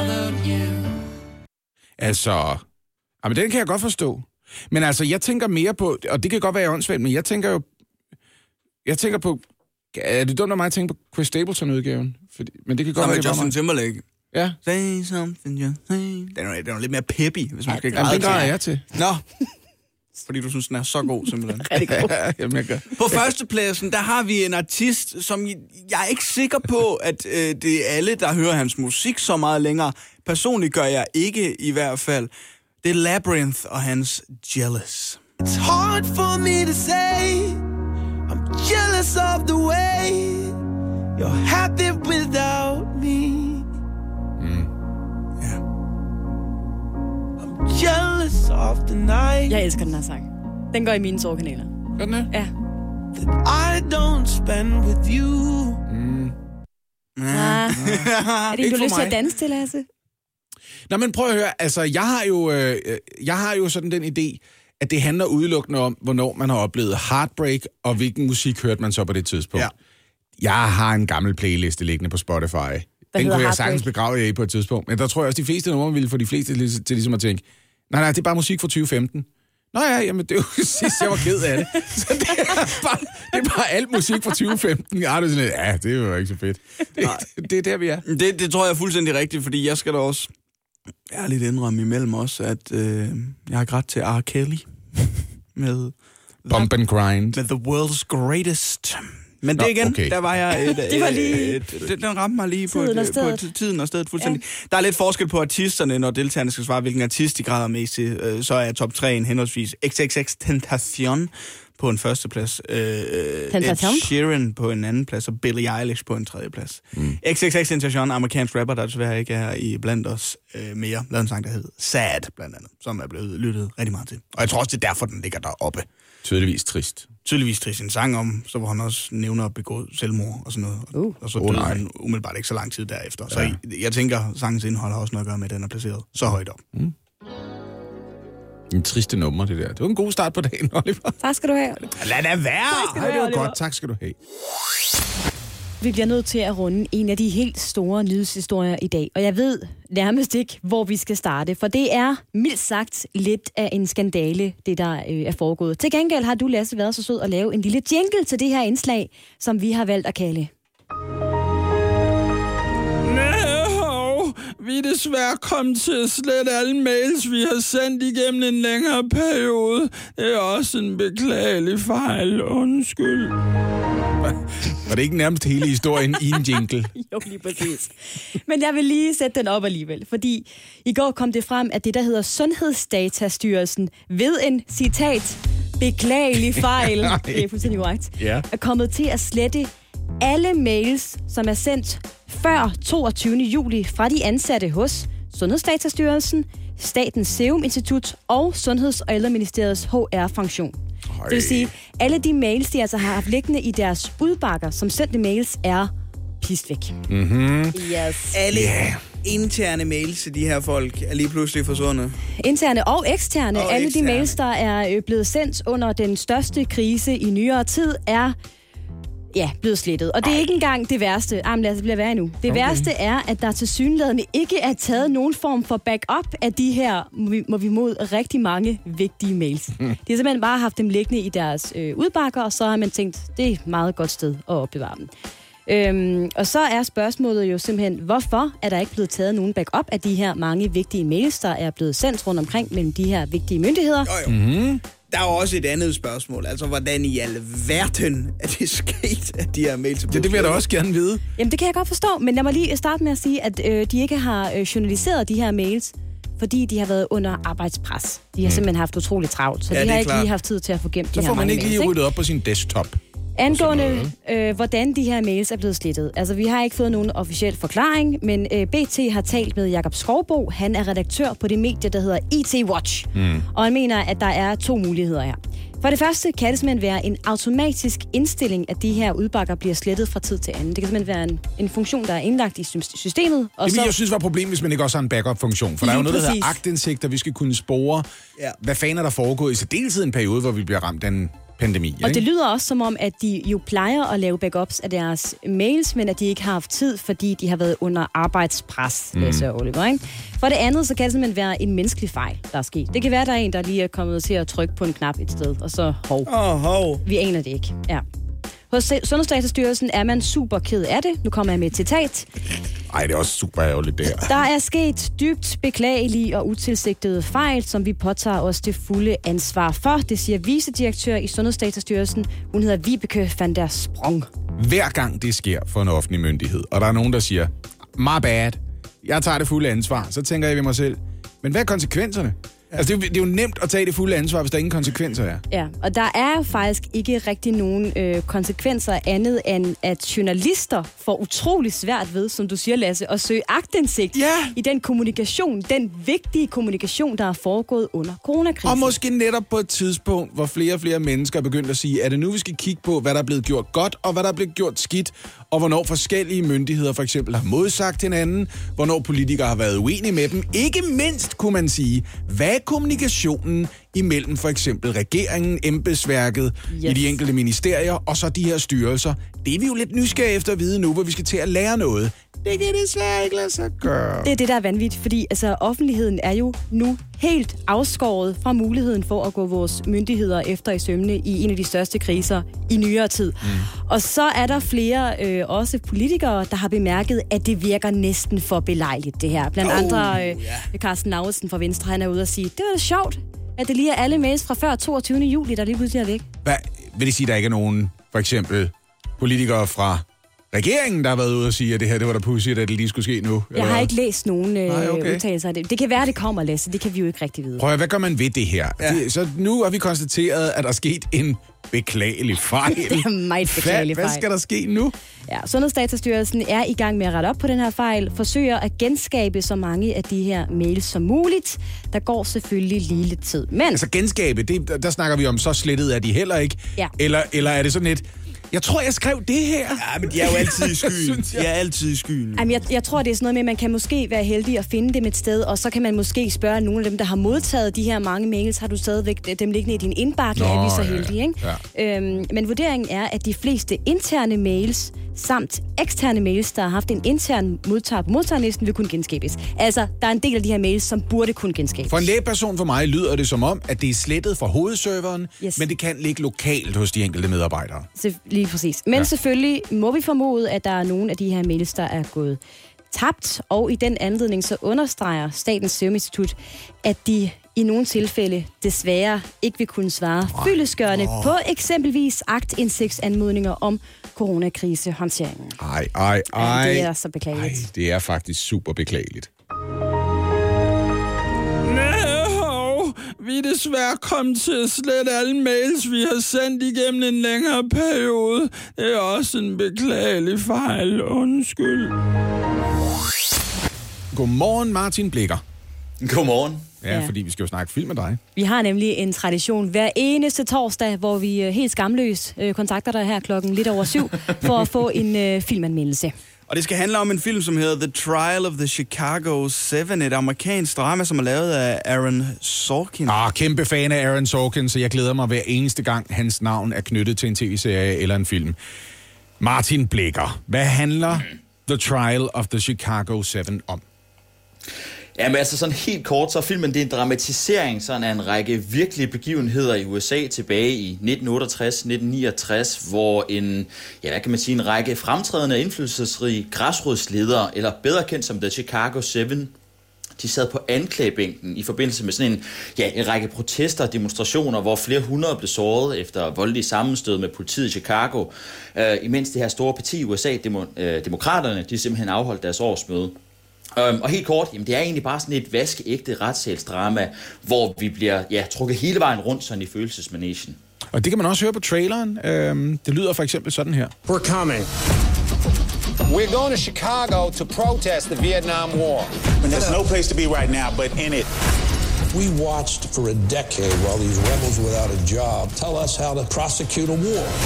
They're going to spend their 30 Altså, det her, det er jo øh, på flere måder gået hen og blevet en super aktuel film. Det her med systemet imod aktivisterne, ikke? Øhm, det, det er mit indtryk, at selvom det er et historisk drama, der foregår for efterhånden nogle årtier siden, så er det altså øh, så er det ramt ret heldigt, hvis man kan være lidt kynisk, set i forhold til, hvad der foregår i USA for tiden. Ja, 100 procent, fordi altså, hvis det lyder en smule bekendt, som du også selv siger her, så er det jo ikke så underligt. Altså, lignende hændelser udspiller sig i store del af USA i de her dage, altså i forbindelse med Black Lives Matter-demonstrationerne, hvor politiet jo også gentagende gang har tydet til vold mod demonstranterne. Martin Blikker, det er jo Aaron Sorkin, der har lavet den her film, mand, som der også blandt andet har skrevet The Social Network og Moneyball. Hvordan lykkes øh, den her film?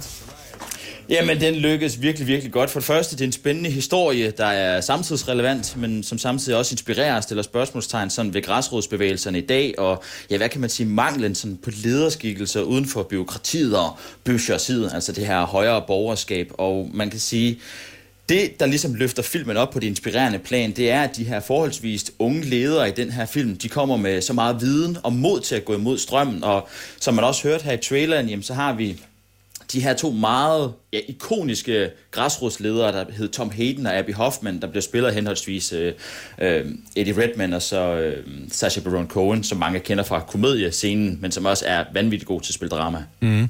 Altså to englændere, som øh, spiller meget tydeligt folk fra, fra rustbæltet. det kan man altså høre på deres øh, dialekt i det hele taget. Ja, og de gør det super godt. Øh, Martin Blikker, øh, hvem skal se den her film? Jamen nu er det altså Aaron Sorkin, vi har med at gøre. Så for det første, så er det film, der godt, så er det folk, der godt kan lide et godt drama. Det er folk, der godt kan lide øh, godt karaktergalleri. Det vil sige, der bliver gået dybt med karakteren, og ikke så meget historien. Man kan sige, at historien spiller anden violin oftest i hans film. Og Ja, så er det også film, der godt kan lide godt retssagsdrama. Det, som Aaron Sorkin jo stort set altid beskæftiger sig med, enten det er A Few Good Men, uh, Molly's Game, uh, The Social Network osv., det er næsten altid retssagsdrama, men han er også vanvittigt god til at, at, at strukturere dem, så når man sidder hele vejen til enden med den der med, åh, oh, hvem er det, der er den skyldige, og hvor er det egentlig, det ender henne? Og samtidig så får man også et indblik i en, nogle en-til-en sådan beskrivelser af virkelige begivenheder, der foregik i forbindelse med de her øh, de her retssalsdage her, hvor der virkelig skete nogle ting, hvor man simpelthen bare bliver super forarvet, man bliver ked af det, og man forstår ikke, hvordan det er, at det amerikanske system kan være skruet sammen på den måde. Altså det her, det er jo en film, som øh, i høj grad er finansieret af Netflix, men ligesom med The Irishman, så kommer den i biografer først. Skal den ses på det store lærred? Ja, det skal den i høj grad. Altså normalt, når jeg går i biografen, når jeg ser de her pressevisninger, så kigger jeg altid lige rundt sådan i salen i løbet af filmens rulletid, for lige at ja, finde ud af, om, om kritikerne sådan nogenlunde er, ja, er til samme, eller hvad kan man sige, til stede på samme måde. Øhm, og jeg vil sige, det er første gang, jeg har siddet i biografen og set for kritikerne, hvor de alle sammen nærmest var øh, fuldtes ad i forhold til det følelsesmæssige spektrum på den film her. Når der var drama, så sad de helt døde på kanten af sædet. Når der var følelser i spil, så sad mange af næsten og holdt sig for øjnene, og andre gange, ja, når, der var, når det var sjovt, så grinede vi alle sammen på samme tid. Så det er en virkelig, det er en film, der rammer virkelig, virkelig bredt, kan man roligt sige. Det lyder som om, at det er en øh, halvbegejstret Martin Blikker, vi har øh, på linjen her til morgen. Martin, hvor mange stjerner skal den her film have fra 1 til 6? Jamen altså, jeg er ikke engang halvbegejstret. Jeg er virkelig begejstret. Altså, min optik, så på nuværende tidspunkt, så står vi med årets bedste film lige nu. Um, og jeg, jeg, ser det som en Oscar-kandidat. Det er der slet ikke nogen tvivl om, og det tror jeg også Netflix, de gør. Det er også derfor, den kommer biograferne. Um, og derudover, så er det også et usædvanligt inspirerende og rørende, men, men også meget samtidsrelevant uh, med drama. Det her er en stor oplevelse et eller andet sted, og, og jeg synes, det er sjældent, at man, ja, man bliver så fanget i, i biografens mørk. Så jeg har valgt at give den 6 ud af 6 stjerner. Det er sjældent! Det er sjældent. Fanfare, Lasse, fanfare, et eller Ah, andet. men jeg kommer, også, jeg kommer til at se den i biografen. Jeg har simpelthen ikke forberedt det her. Vi skulle have haft noget konfetti i studiet eller sådan The noget. Trial of the Chicago 7 Ej, er simpelthen øh, en 6 ud af 6 stjerners film. Det må jeg nok sige. Hvilken herlig torsdag. Tak for anmeldelsen, Martin Blikker. Jamen, det er mig, der siger tak. Børn skal have lov til at lege vildt, men i dag er der alt for mange forældre, der overbeskytter dem mod farer og ubehagelige oplevelser. Ja, sådan lyder budskabet i en bog, der hedder Kort og godt om leg, og som du er forfatter til. Ditte Vinter Lindqvist, godmorgen. Godmorgen. Du er ikke bare forfatter til bogen her, du er også lektor på Aarhus Universitet, og du forsker i børns leg. Allerførst, Ditte Vinter Lindqvist, øh, hvor er det, vi forældre er tilbøjelige til at beskytte vores børn for meget? Jamen, det er særligt i forbindelse med lejen, men jeg skriver faktisk et helt kapitel om opvækst i bekymringsland, så det er sådan en mere generel trend, jeg prøver at adressere. Men i forhold til børns leg er det i hvert fald helt tydeligt, at vi er meget mere bekymrede, end vi var. For eksempel, da jeg var barn. Altså, mine forældre var mindre bekymrede, eller udviste i hvert fald deres bekymring på en anden måde. Øh, og det viser sig for eksempel i, at børn i meget, meget sjældent grad får lov at lege uovervåget udenfor, for eksempel.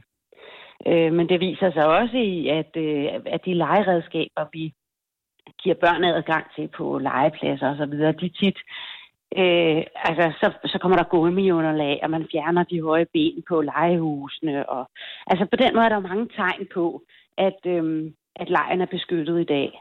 Hvorfor er det et problem, at vi passer lidt bedre på vores øh, børn i dag, altså, og, øh, og sørger for, at der er gummiunderlag under, når de skal lege og sådan noget?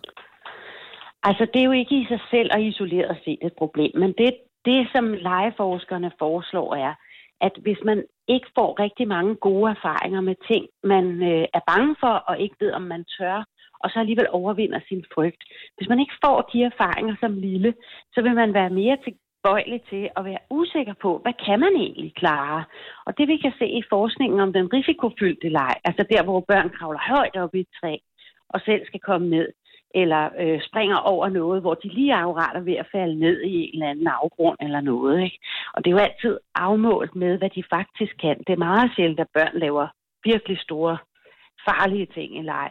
I reglen tager de faktisk stort hensyn til, hvad de selv kan øh, i virkeligheden. Så det vi er bange for er, hvis børn ikke får de erfaringer, altså vil de blive mere øh, tilbøjelige til ikke at kende deres egne grænser og faktisk blive ængstlige over det. Så man skal passe på med på den måde at programmere sine børn, så at sige, med sin egen ængstelighed og tilbøjelighed til ja. at, at beskytte dem mod verden. Men Ditte Winter Lindqvist, jeg kan også huske en barndom, hvor øh, vi løb ud af døren, og så prøvede vi at være hjemme til spisetid, og i mellemtiden hørte man ikke rigtig noget til sine forældre. Var det ikke lidt dikteret af omstændighederne? Der var ikke nogen telefoner dengang, der var ikke noget, der hed Messenger eller Snapchat, der var ikke nogen mulighed for sådan lige uden ja. videre at sætte sig i kontakt med ens forældre. Så altså, vi kan jo ikke skrue tiden tilbage på den måde. Hvad gør man? Nej, vi kan ikke skrue tiden tilbage, og man må også sige, nu, nu er jeg jo forsker, så jeg skal også huske at sige, at i Danmark står det mindre galt til end for eksempel i USA. Øh, så, øh, og, og, og det her pionerarbejde i farlig leg eller risikofuld leg er også lavet i Norden, øh, blandt andet i Norge. Øh, men, men det, der bare er vigtigt, er, at det er rigtigt, at vores kultur ændrer sig.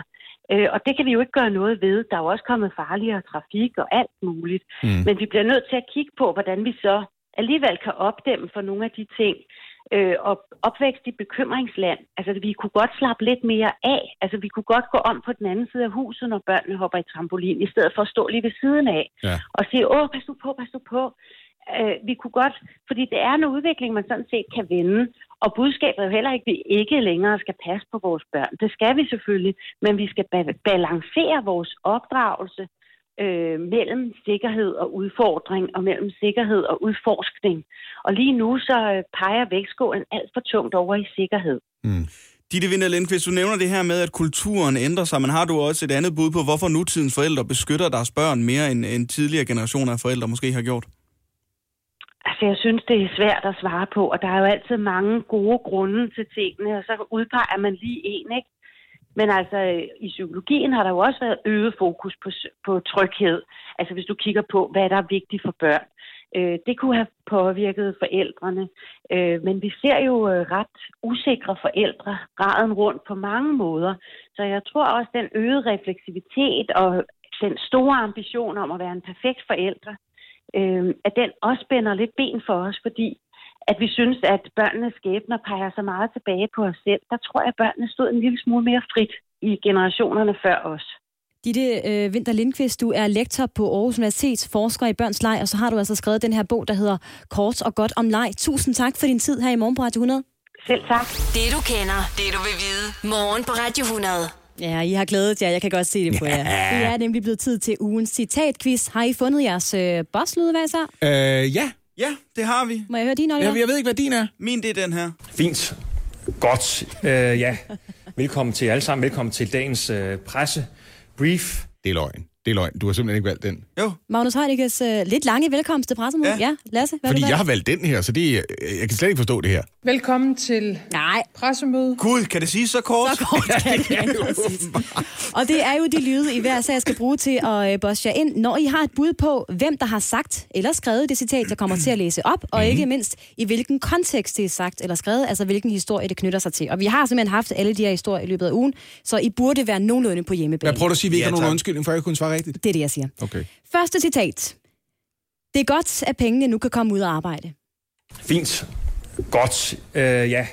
Velkommen til alle sammen. Velkommen til dagens øh, presse brief. Ja, det er en feriepengehistorie. ikke? Jeg tror, det er beskæftigelsesminister Peter Hummelgaard, øh, da han øh, fortalte os om, at det nu var muligt at få udbetalt vores indefrosne feriepenge. Og der var to point lige øh, ud, udbetalt til dig der. Oliver, det er Jeg går fuldstændig efter korrekt. et æg i dag. Har, hvornår sagde han det? Var det, da han øh, lænede sig over til sin kone, efter de havde sat sig tættere på hinanden, end coronarestriktionerne tillod det kongelige teater? Eller, Ej, det skal vi også snakke om på tidspunkt. Ja, det kan jeg godt mærke. En historie for det? kæmmerne. Andet citat. Ingen politikere tør eller vil adressere den absolut største forhindring for en reel, bæredygtig og anstændig fremtid, nemlig landbruget. Fint. Godt. Øh, ja. Velkommen til alle sammen. Velkommen til dagens øh, presse Velkommen til brief. pressemøde. Magnus Heunicke var øh, hurtigst på aftrækkeren igen. Jeg tror, det er, øh, hvad hedder han, Daniel Windfeldt fra Veganerpartiet. Jeg vil gerne tro, at det er Liselvad øh, Olsen, Lisel, hvad som er talsperson Åh, for hun talte med Veganerpartiet. os måske. Øh, der er et punkt til Lasse. I hvilken kontekst er det sagt? Jamen, det er i forbindelse med, at de gerne vil have lukket hele konventionelle landbrug og omlagt det til økologisk landbrug. Der det er to Men det sagde Oliver jo egentlig også, så jeg, Oliver må også godt få et point, fordi han sagde det først. Der er to point til Lasse der, og det var selvfølgelig i Nej, det andet af, at øh, Veganerpartiet præsenterede deres partiprogram. Det gjorde de nemlig i mandags. Nej, jeg fik et point. Ja, du fik to point her. Nå, what? 2-2, yes. Ej, crazy. da Op, mand. Næste citat. Jeg har betalt en masse, og jeg har betalt en masse på statsligt plan. Fint. Godt. Øh, ja. Velkommen til alle sammen. Velkommen til dagens øh, presse Velkommen til brief. pressemøde. Jeg prøver at få dem til at sige, at det er kor her. Tror du ikke, det er Jeppe Kofod? Jeg giver den bare til dig. Nej. Nå? Jeg tror, det er en historie, du har haft med. Jeg tror, det er øh, Donald Trump og hans manglende øh, skattebetalinger. Ja, ja. Det er korrekt. Ja, Oliver betalte, Routledge. ja, ja, ja. Jeg har betalt en føderal masse, skat, jeg har det betalt en masse på statsligt plan. Det er Ja, nemlig ja, rigtigt. Ja, ja, To point mere til Oliver, der står nu Ej, godt 4-2. gået. Men er det ikke vildt, det også kunne handle om Jeppe Kofod? Ja, jeg har betalt en masse. Også på statslig plan, det har jeg faktisk. Den næste er lidt svær, men, øh, men tænk jer lige om. Ja. Så sagde jeg, det er fint, I beholder dem bare, og så er jeg startet forfra. I beholder dem. Og så er jeg startet Så sagde jeg, det er fint, I beholder dem Dem bare, beholder I og så bare. er jeg startet forfra. Så er jeg startet forfra. Men kan du mærke, at vi har brug for... Vi bevæger os på de sociale medier.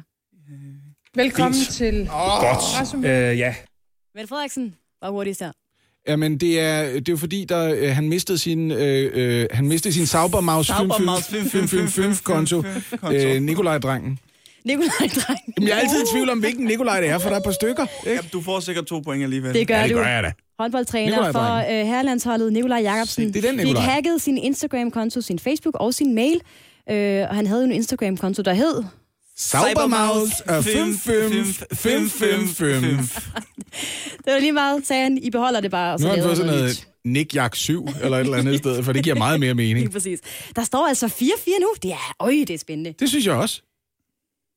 Er det sidste spørgsmål? Sidste spørgsmål. Nej, nu, så vinder Oliver på, i overtiden. Er I klar? Ja.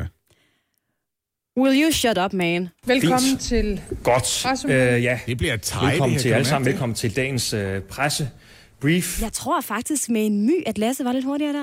Åh, jeg hørte lige Mette Frederiksen. Men jeg vil gerne dele den med dig. Vi er jo, det, det var Joe Okay, Biden, okay, sagde du, siger du navnet, så siger jeg... Okay. Øh, Joe Biden. Ja, og jeg siger, det øh, var i forbindelse med den første præsidens- præsidentielle debat imellem Joe Biden og Donald Trump. Og jeg ved ovenikøbet, i hvilken sammenhæng de der ord faldt. Det var fordi Trump blev ved med at holde ham fast på, hey, hvordan har du tænkt dig at gribe processen med at nominere dommere til for eksempel højesteret an? Og det bliver han ved med at sige, will you pack the courts? Mm-hmm. Hele den der ting. Og så sagde han til sidst, will you shut up, man? man. Den vej. Vi har en stilling, der hedder 5-5, mine Det damer synes og jeg- herrer. Fantastisk! Til ugens citatquiz. Ja, tak. Hvor er I gode. Hvor er I gode. Det er det helt rigtige resultat, Sådan. er det ikke det? Teamwork makes the dream work. Hvis der er noget, der har fyldt i mediebilledet den seneste måneds tid, så er det alle de beretninger om sexisme og sexchikane, som kvinderne fra mange forskellige brancher har stået frem med, efter at Sofie Linde stod frem med sin oplevelse hos DR. På den baggrund har det radikale Venstre arrangeret et online event, hvor der skal tales om sexisme i 24 timer i træk, og hvor man blandt andet kan ringe ind til radikale folketingspolitikere for at holde gang i samtalen om sexisme. Godmorgen, Morten Østergaard, Godmorgen. politisk leder for det radikale Venstre. Hvad er det, der helt konkret skal komme ud af det her event, hvor I altså vil tale om problemerne med sexisme 24 timer i træk? Først og fremmest, så synes vi, vi skylder alle dem, der har haft modet til at stå frem, at den her diskussion ikke går i stå. Øh, og vi har jo sat en undersøgelse i gang af forholdene hos os selv. Men vi synes også, det er vigtigt, at samtalen om, øh, hvordan vi får et brud med den sexistiske kultur, som i sin rådenskab har eksisteret i mange forskellige sektorer i lang tid. Hvordan får vi et brud med det? Og, øh, og det forsøger vi øh, med det her at, at være vært for den diskussion øh, ved at, øh, at tage sådan et døgn, hvor vi, hvor vi diskuterer sexisme. Men Morten Østergaard, jeg kan ikke lade være med at tænke, hvis der er noget, vi har gjort den seneste måneds tid, er det så ikke at tale om sexisme og sexchikane? Bør I hos øh, radikale ikke fokusere på at gøre noget ved det, i stedet for bare at blive ved med at snakke om det? Jeg tror faktisk kun lige den her diskussion er i gang. Og også på Christiansborg kan man jo se folk, der øh, allerede i den første uge synes, nu er det ved at gå for vidt. Øh, vi har øh, kolleger, som har trådt frem i debatten og øh, jo nærmest fået at vide, at nu skulle de øh, holde mund igen. Og, og jeg tror, det vigtigste, vi i virkeligheden kan gøre, både øh, for at leve op til det mod, som andre har vist, men jo også for at påvirke os selv, det er at vise, at den åbne diskussion om det her, det er ikke noget, vi lige ordner, og så laver vi et stykke papir til skuffen. Det her, det er noget, vi diskuterer åbent og ærligt med hinanden, fordi vi også er søgende på, hvordan skal vi tage opgøret hos os selv, hvordan skal vi tage opgøret i politik, og hvordan skal vi tage opgøret i samfundet generelt. Men det siger du, Morten Østergaard. Du siger, at vi skal diskutere det åbent og ærligt med hinanden, men samtidig udlægger du det som at de mennesker, som siger, ah, er der ikke også en bundgrænse for, hvornår vi kalder noget for sexisme eller sexikane? For de mennesker, der prøver at holde, øh, øh, bede andre mennesker om at holde kæft. Er det ikke rimeligt, at vi diskuterer, hvor går egentlig grænsen for, hvornår vi runder af til sexisme? Er det for eksempel sexisme, hvis nogen bliver spurgt, du har et krævende job, hvordan fanden overkommer du både det og have børn, hvis det ikke er en chef, der gør det? Men det er jo ikke i sig selv sexisme. Det, der bare er udfordringen, det er, at det spørgsmål stilles jo 99 ud af 100 gange til kvinder. Og så udtrykker det jo lige præcis det, der er problemet her, at den enkelte episode måske ikke er udtryk for sexisme, øh, bevidst i hvert fald, men samlet set udtrykker det jo, at vi stadigvæk i 2020 har et forskelligt syn på det. Hvis du kigger ned over kvinder, der får øh, fremtrædende stillinger i vores samfund og medieomtalen af det, så vil du se en afgrundsdyb forskel på, hvordan det omtales, øh, hvilke spørgsmål de får i forhold øh, til, hvis vi mænd gør det. Og, og det udtrykker jo øh, en, at det her det er et kulturelt problem, og, og så bliver øh, situationen jo bare den, at, at det er en glidende vej hen til, at man så står til sidst øh, et eller andet sted, hvor nogle øh, grænser bliver krænket. Og, og derfor er den diskussion jo meget velkommen. Jamen, det, det, det, det, bare det, det, det, det er med på, men med det konkrete eksempel, hvis det er det, vi lige øh, skal runde en gang, øh, så synes jeg personligt, de gange, jeg er blevet spurgt, og det er en del gange af mænd, som jeg kender, mens jeg får at vide af kvinder, at ingen mænd bliver stillet det her spørgsmål.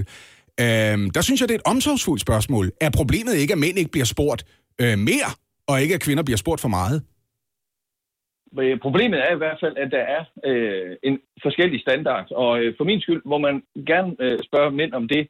Øh, ja, det jeg opponerer mod, det var, øh, der var jo nogen blandt andet i øh, sidste uge, jeg tror det var Inger Støjberg, der sagde, at, øh, øh, at nu skal vi også passe på, at det ikke bliver synd for mændene.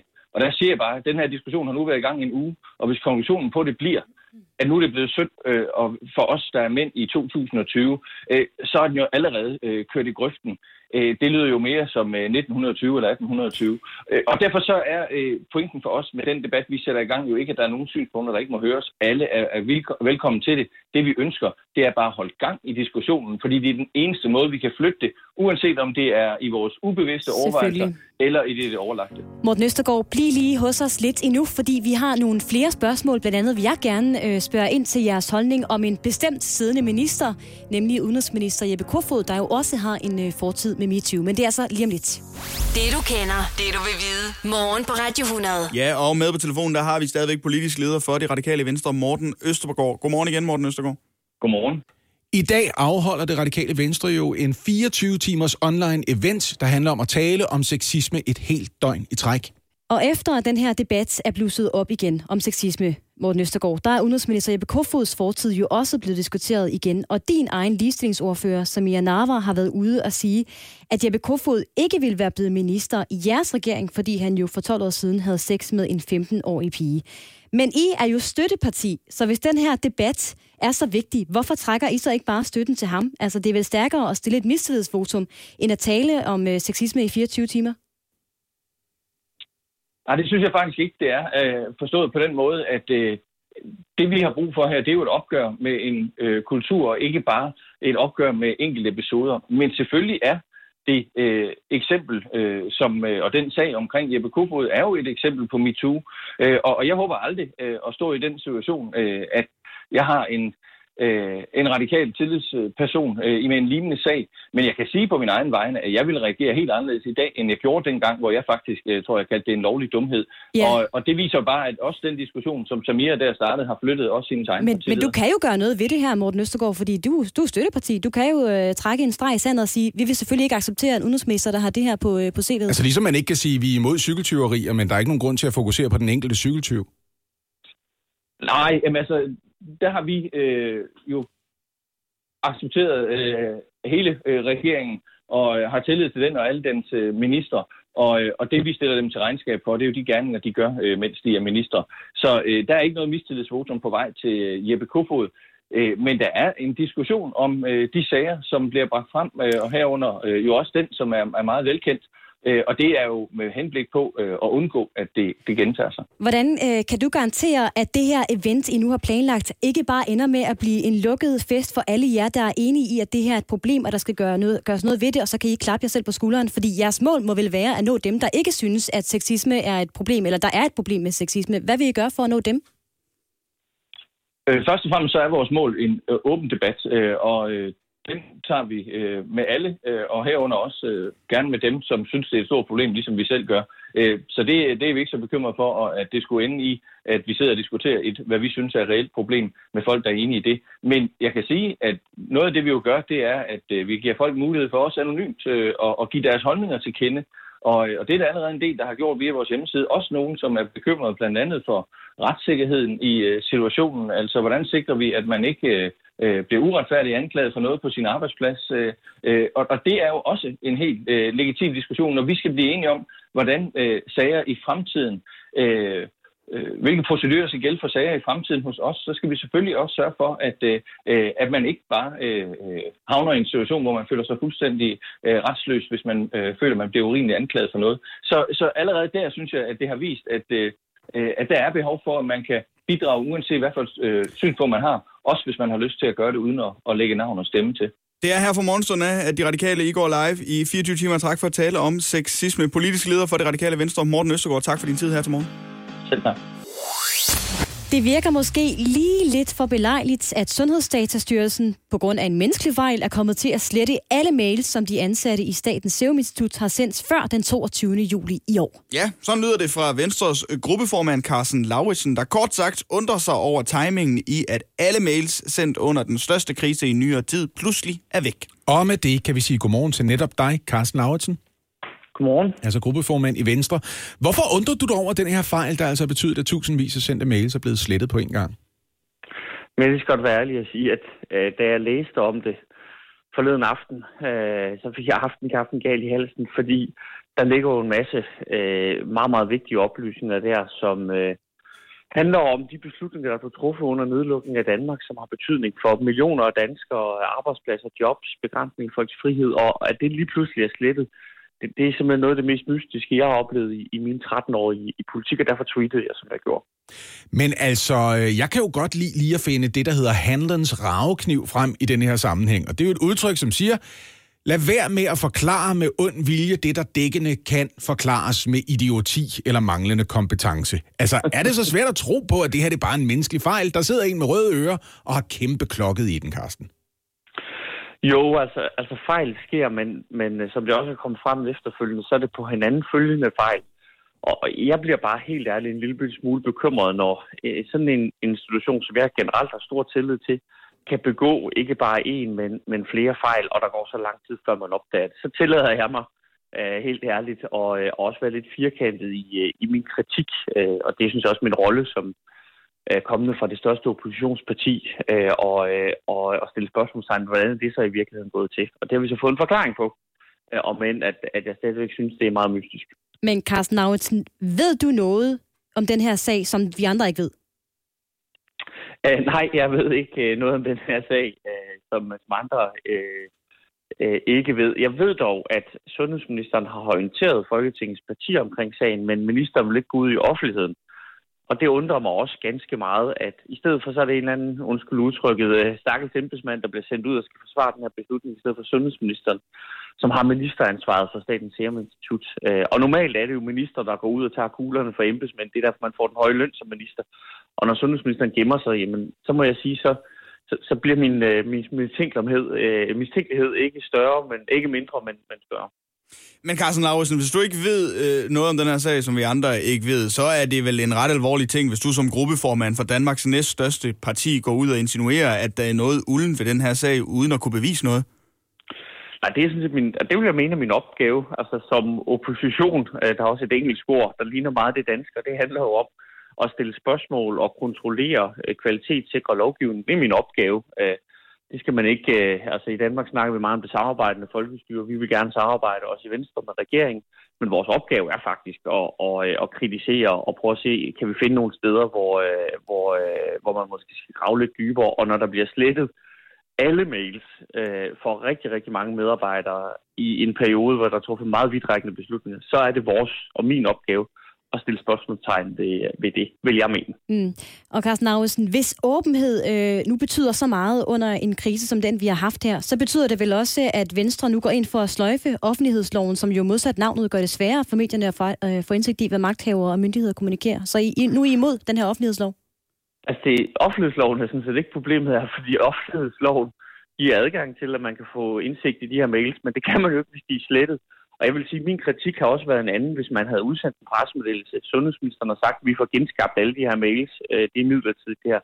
Der har ikke været noget at komme efter. Men problemet er, at man, man udsætter en mail fra Statens Serum Institut, hvor, hvor man siger, at vi, vi tror, vi kan genskabe de fleste af de her mails, men, men vi er ikke helt sikre. Men og I kritiserer vel også lidt øh, regeringen for ikke at have været åben nok omkring, hvad der er foregået af processer i den her øh, krise, ikke? Ja, ja, det gør vi, men, men der... Det, der vil der, offentlighedslovens afskaffelse vil også kunne hjælpe lidt. Jo, den vil ikke hjælpe i forhold til de mails, der er sendt mellem, øh, mellem styrelser. Øh, dem kan man få aktindsigt i, men under forudsætning af, at de findes der. Det, det er der, hvor det bare er en lille smule øh, mystisk. Øh, vi, vi har ikke øh, et ønske om at ændre øh, offentlighedsloven. Det kan godt være, at man kan justere i den. Det arbejder vi faktisk med som, som regering. Men offentlighedsloven er ikke den store forhindring her. Den store forhindring her er, at nogen er kommet til at slette nogle mails ved det, de siger, et, et, et, er, et, er et uheld. Og som jeg siger, det, det er et meget, meget uh, mystisk uheld. Så det, det skal vi lige have undersøgt, hvordan det er gået til. Tusind tak skal du have, Carsten Lauritsen.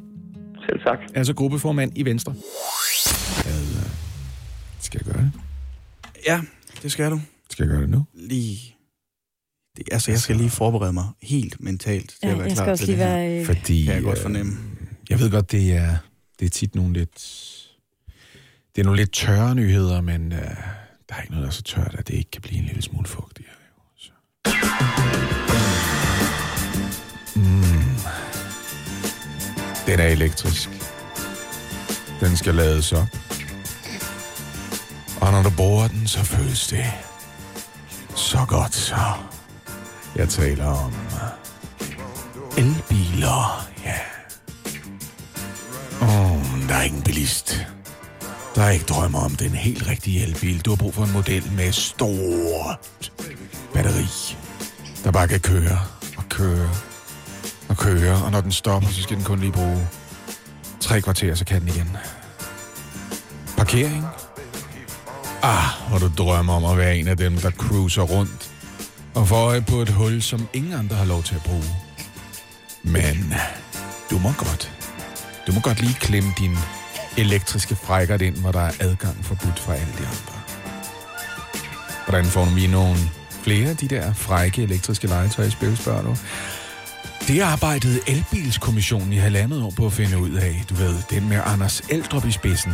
Anders Eldrup, ham der var chef for Ørsted, dengang de hed Dong. Så man ved, at Anders, han stiller op til lidt af hvert, hvis der kommer en rig amerikaner forbi og spørger, hvad skal det koste, Anders? Regeringen, den nye regering, De har ikke brug for noget kommissionsarbejde, ikke sådan rigtigt. De har bare sagt, tak, men ah, nej tak. Og tilbage sidder en elbilskommission, der bare er blevet brugt op og kasseret. Halvandet år var Anders Eldrup har stået på tæer, som en voksen mand i fjerboer og stiletter, der hænger på et kors i en kælder under en villa i Rødovre og tjenestvilligt klynkende spørger Madame Minister, om han godt må kysse hendes støvlesnuder nu, frøken Madame Minister.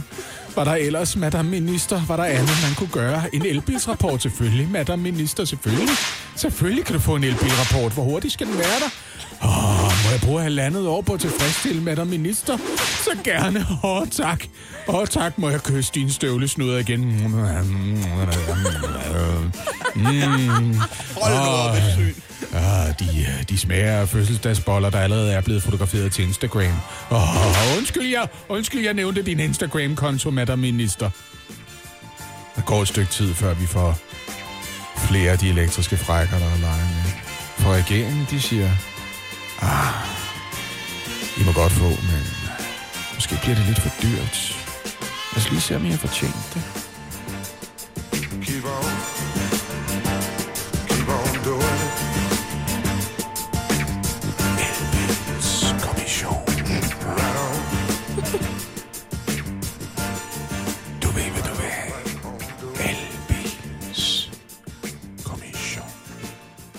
Morgen på Radio 100 med Lasse Remmer, Anne Lavendt og Oliver Routledge.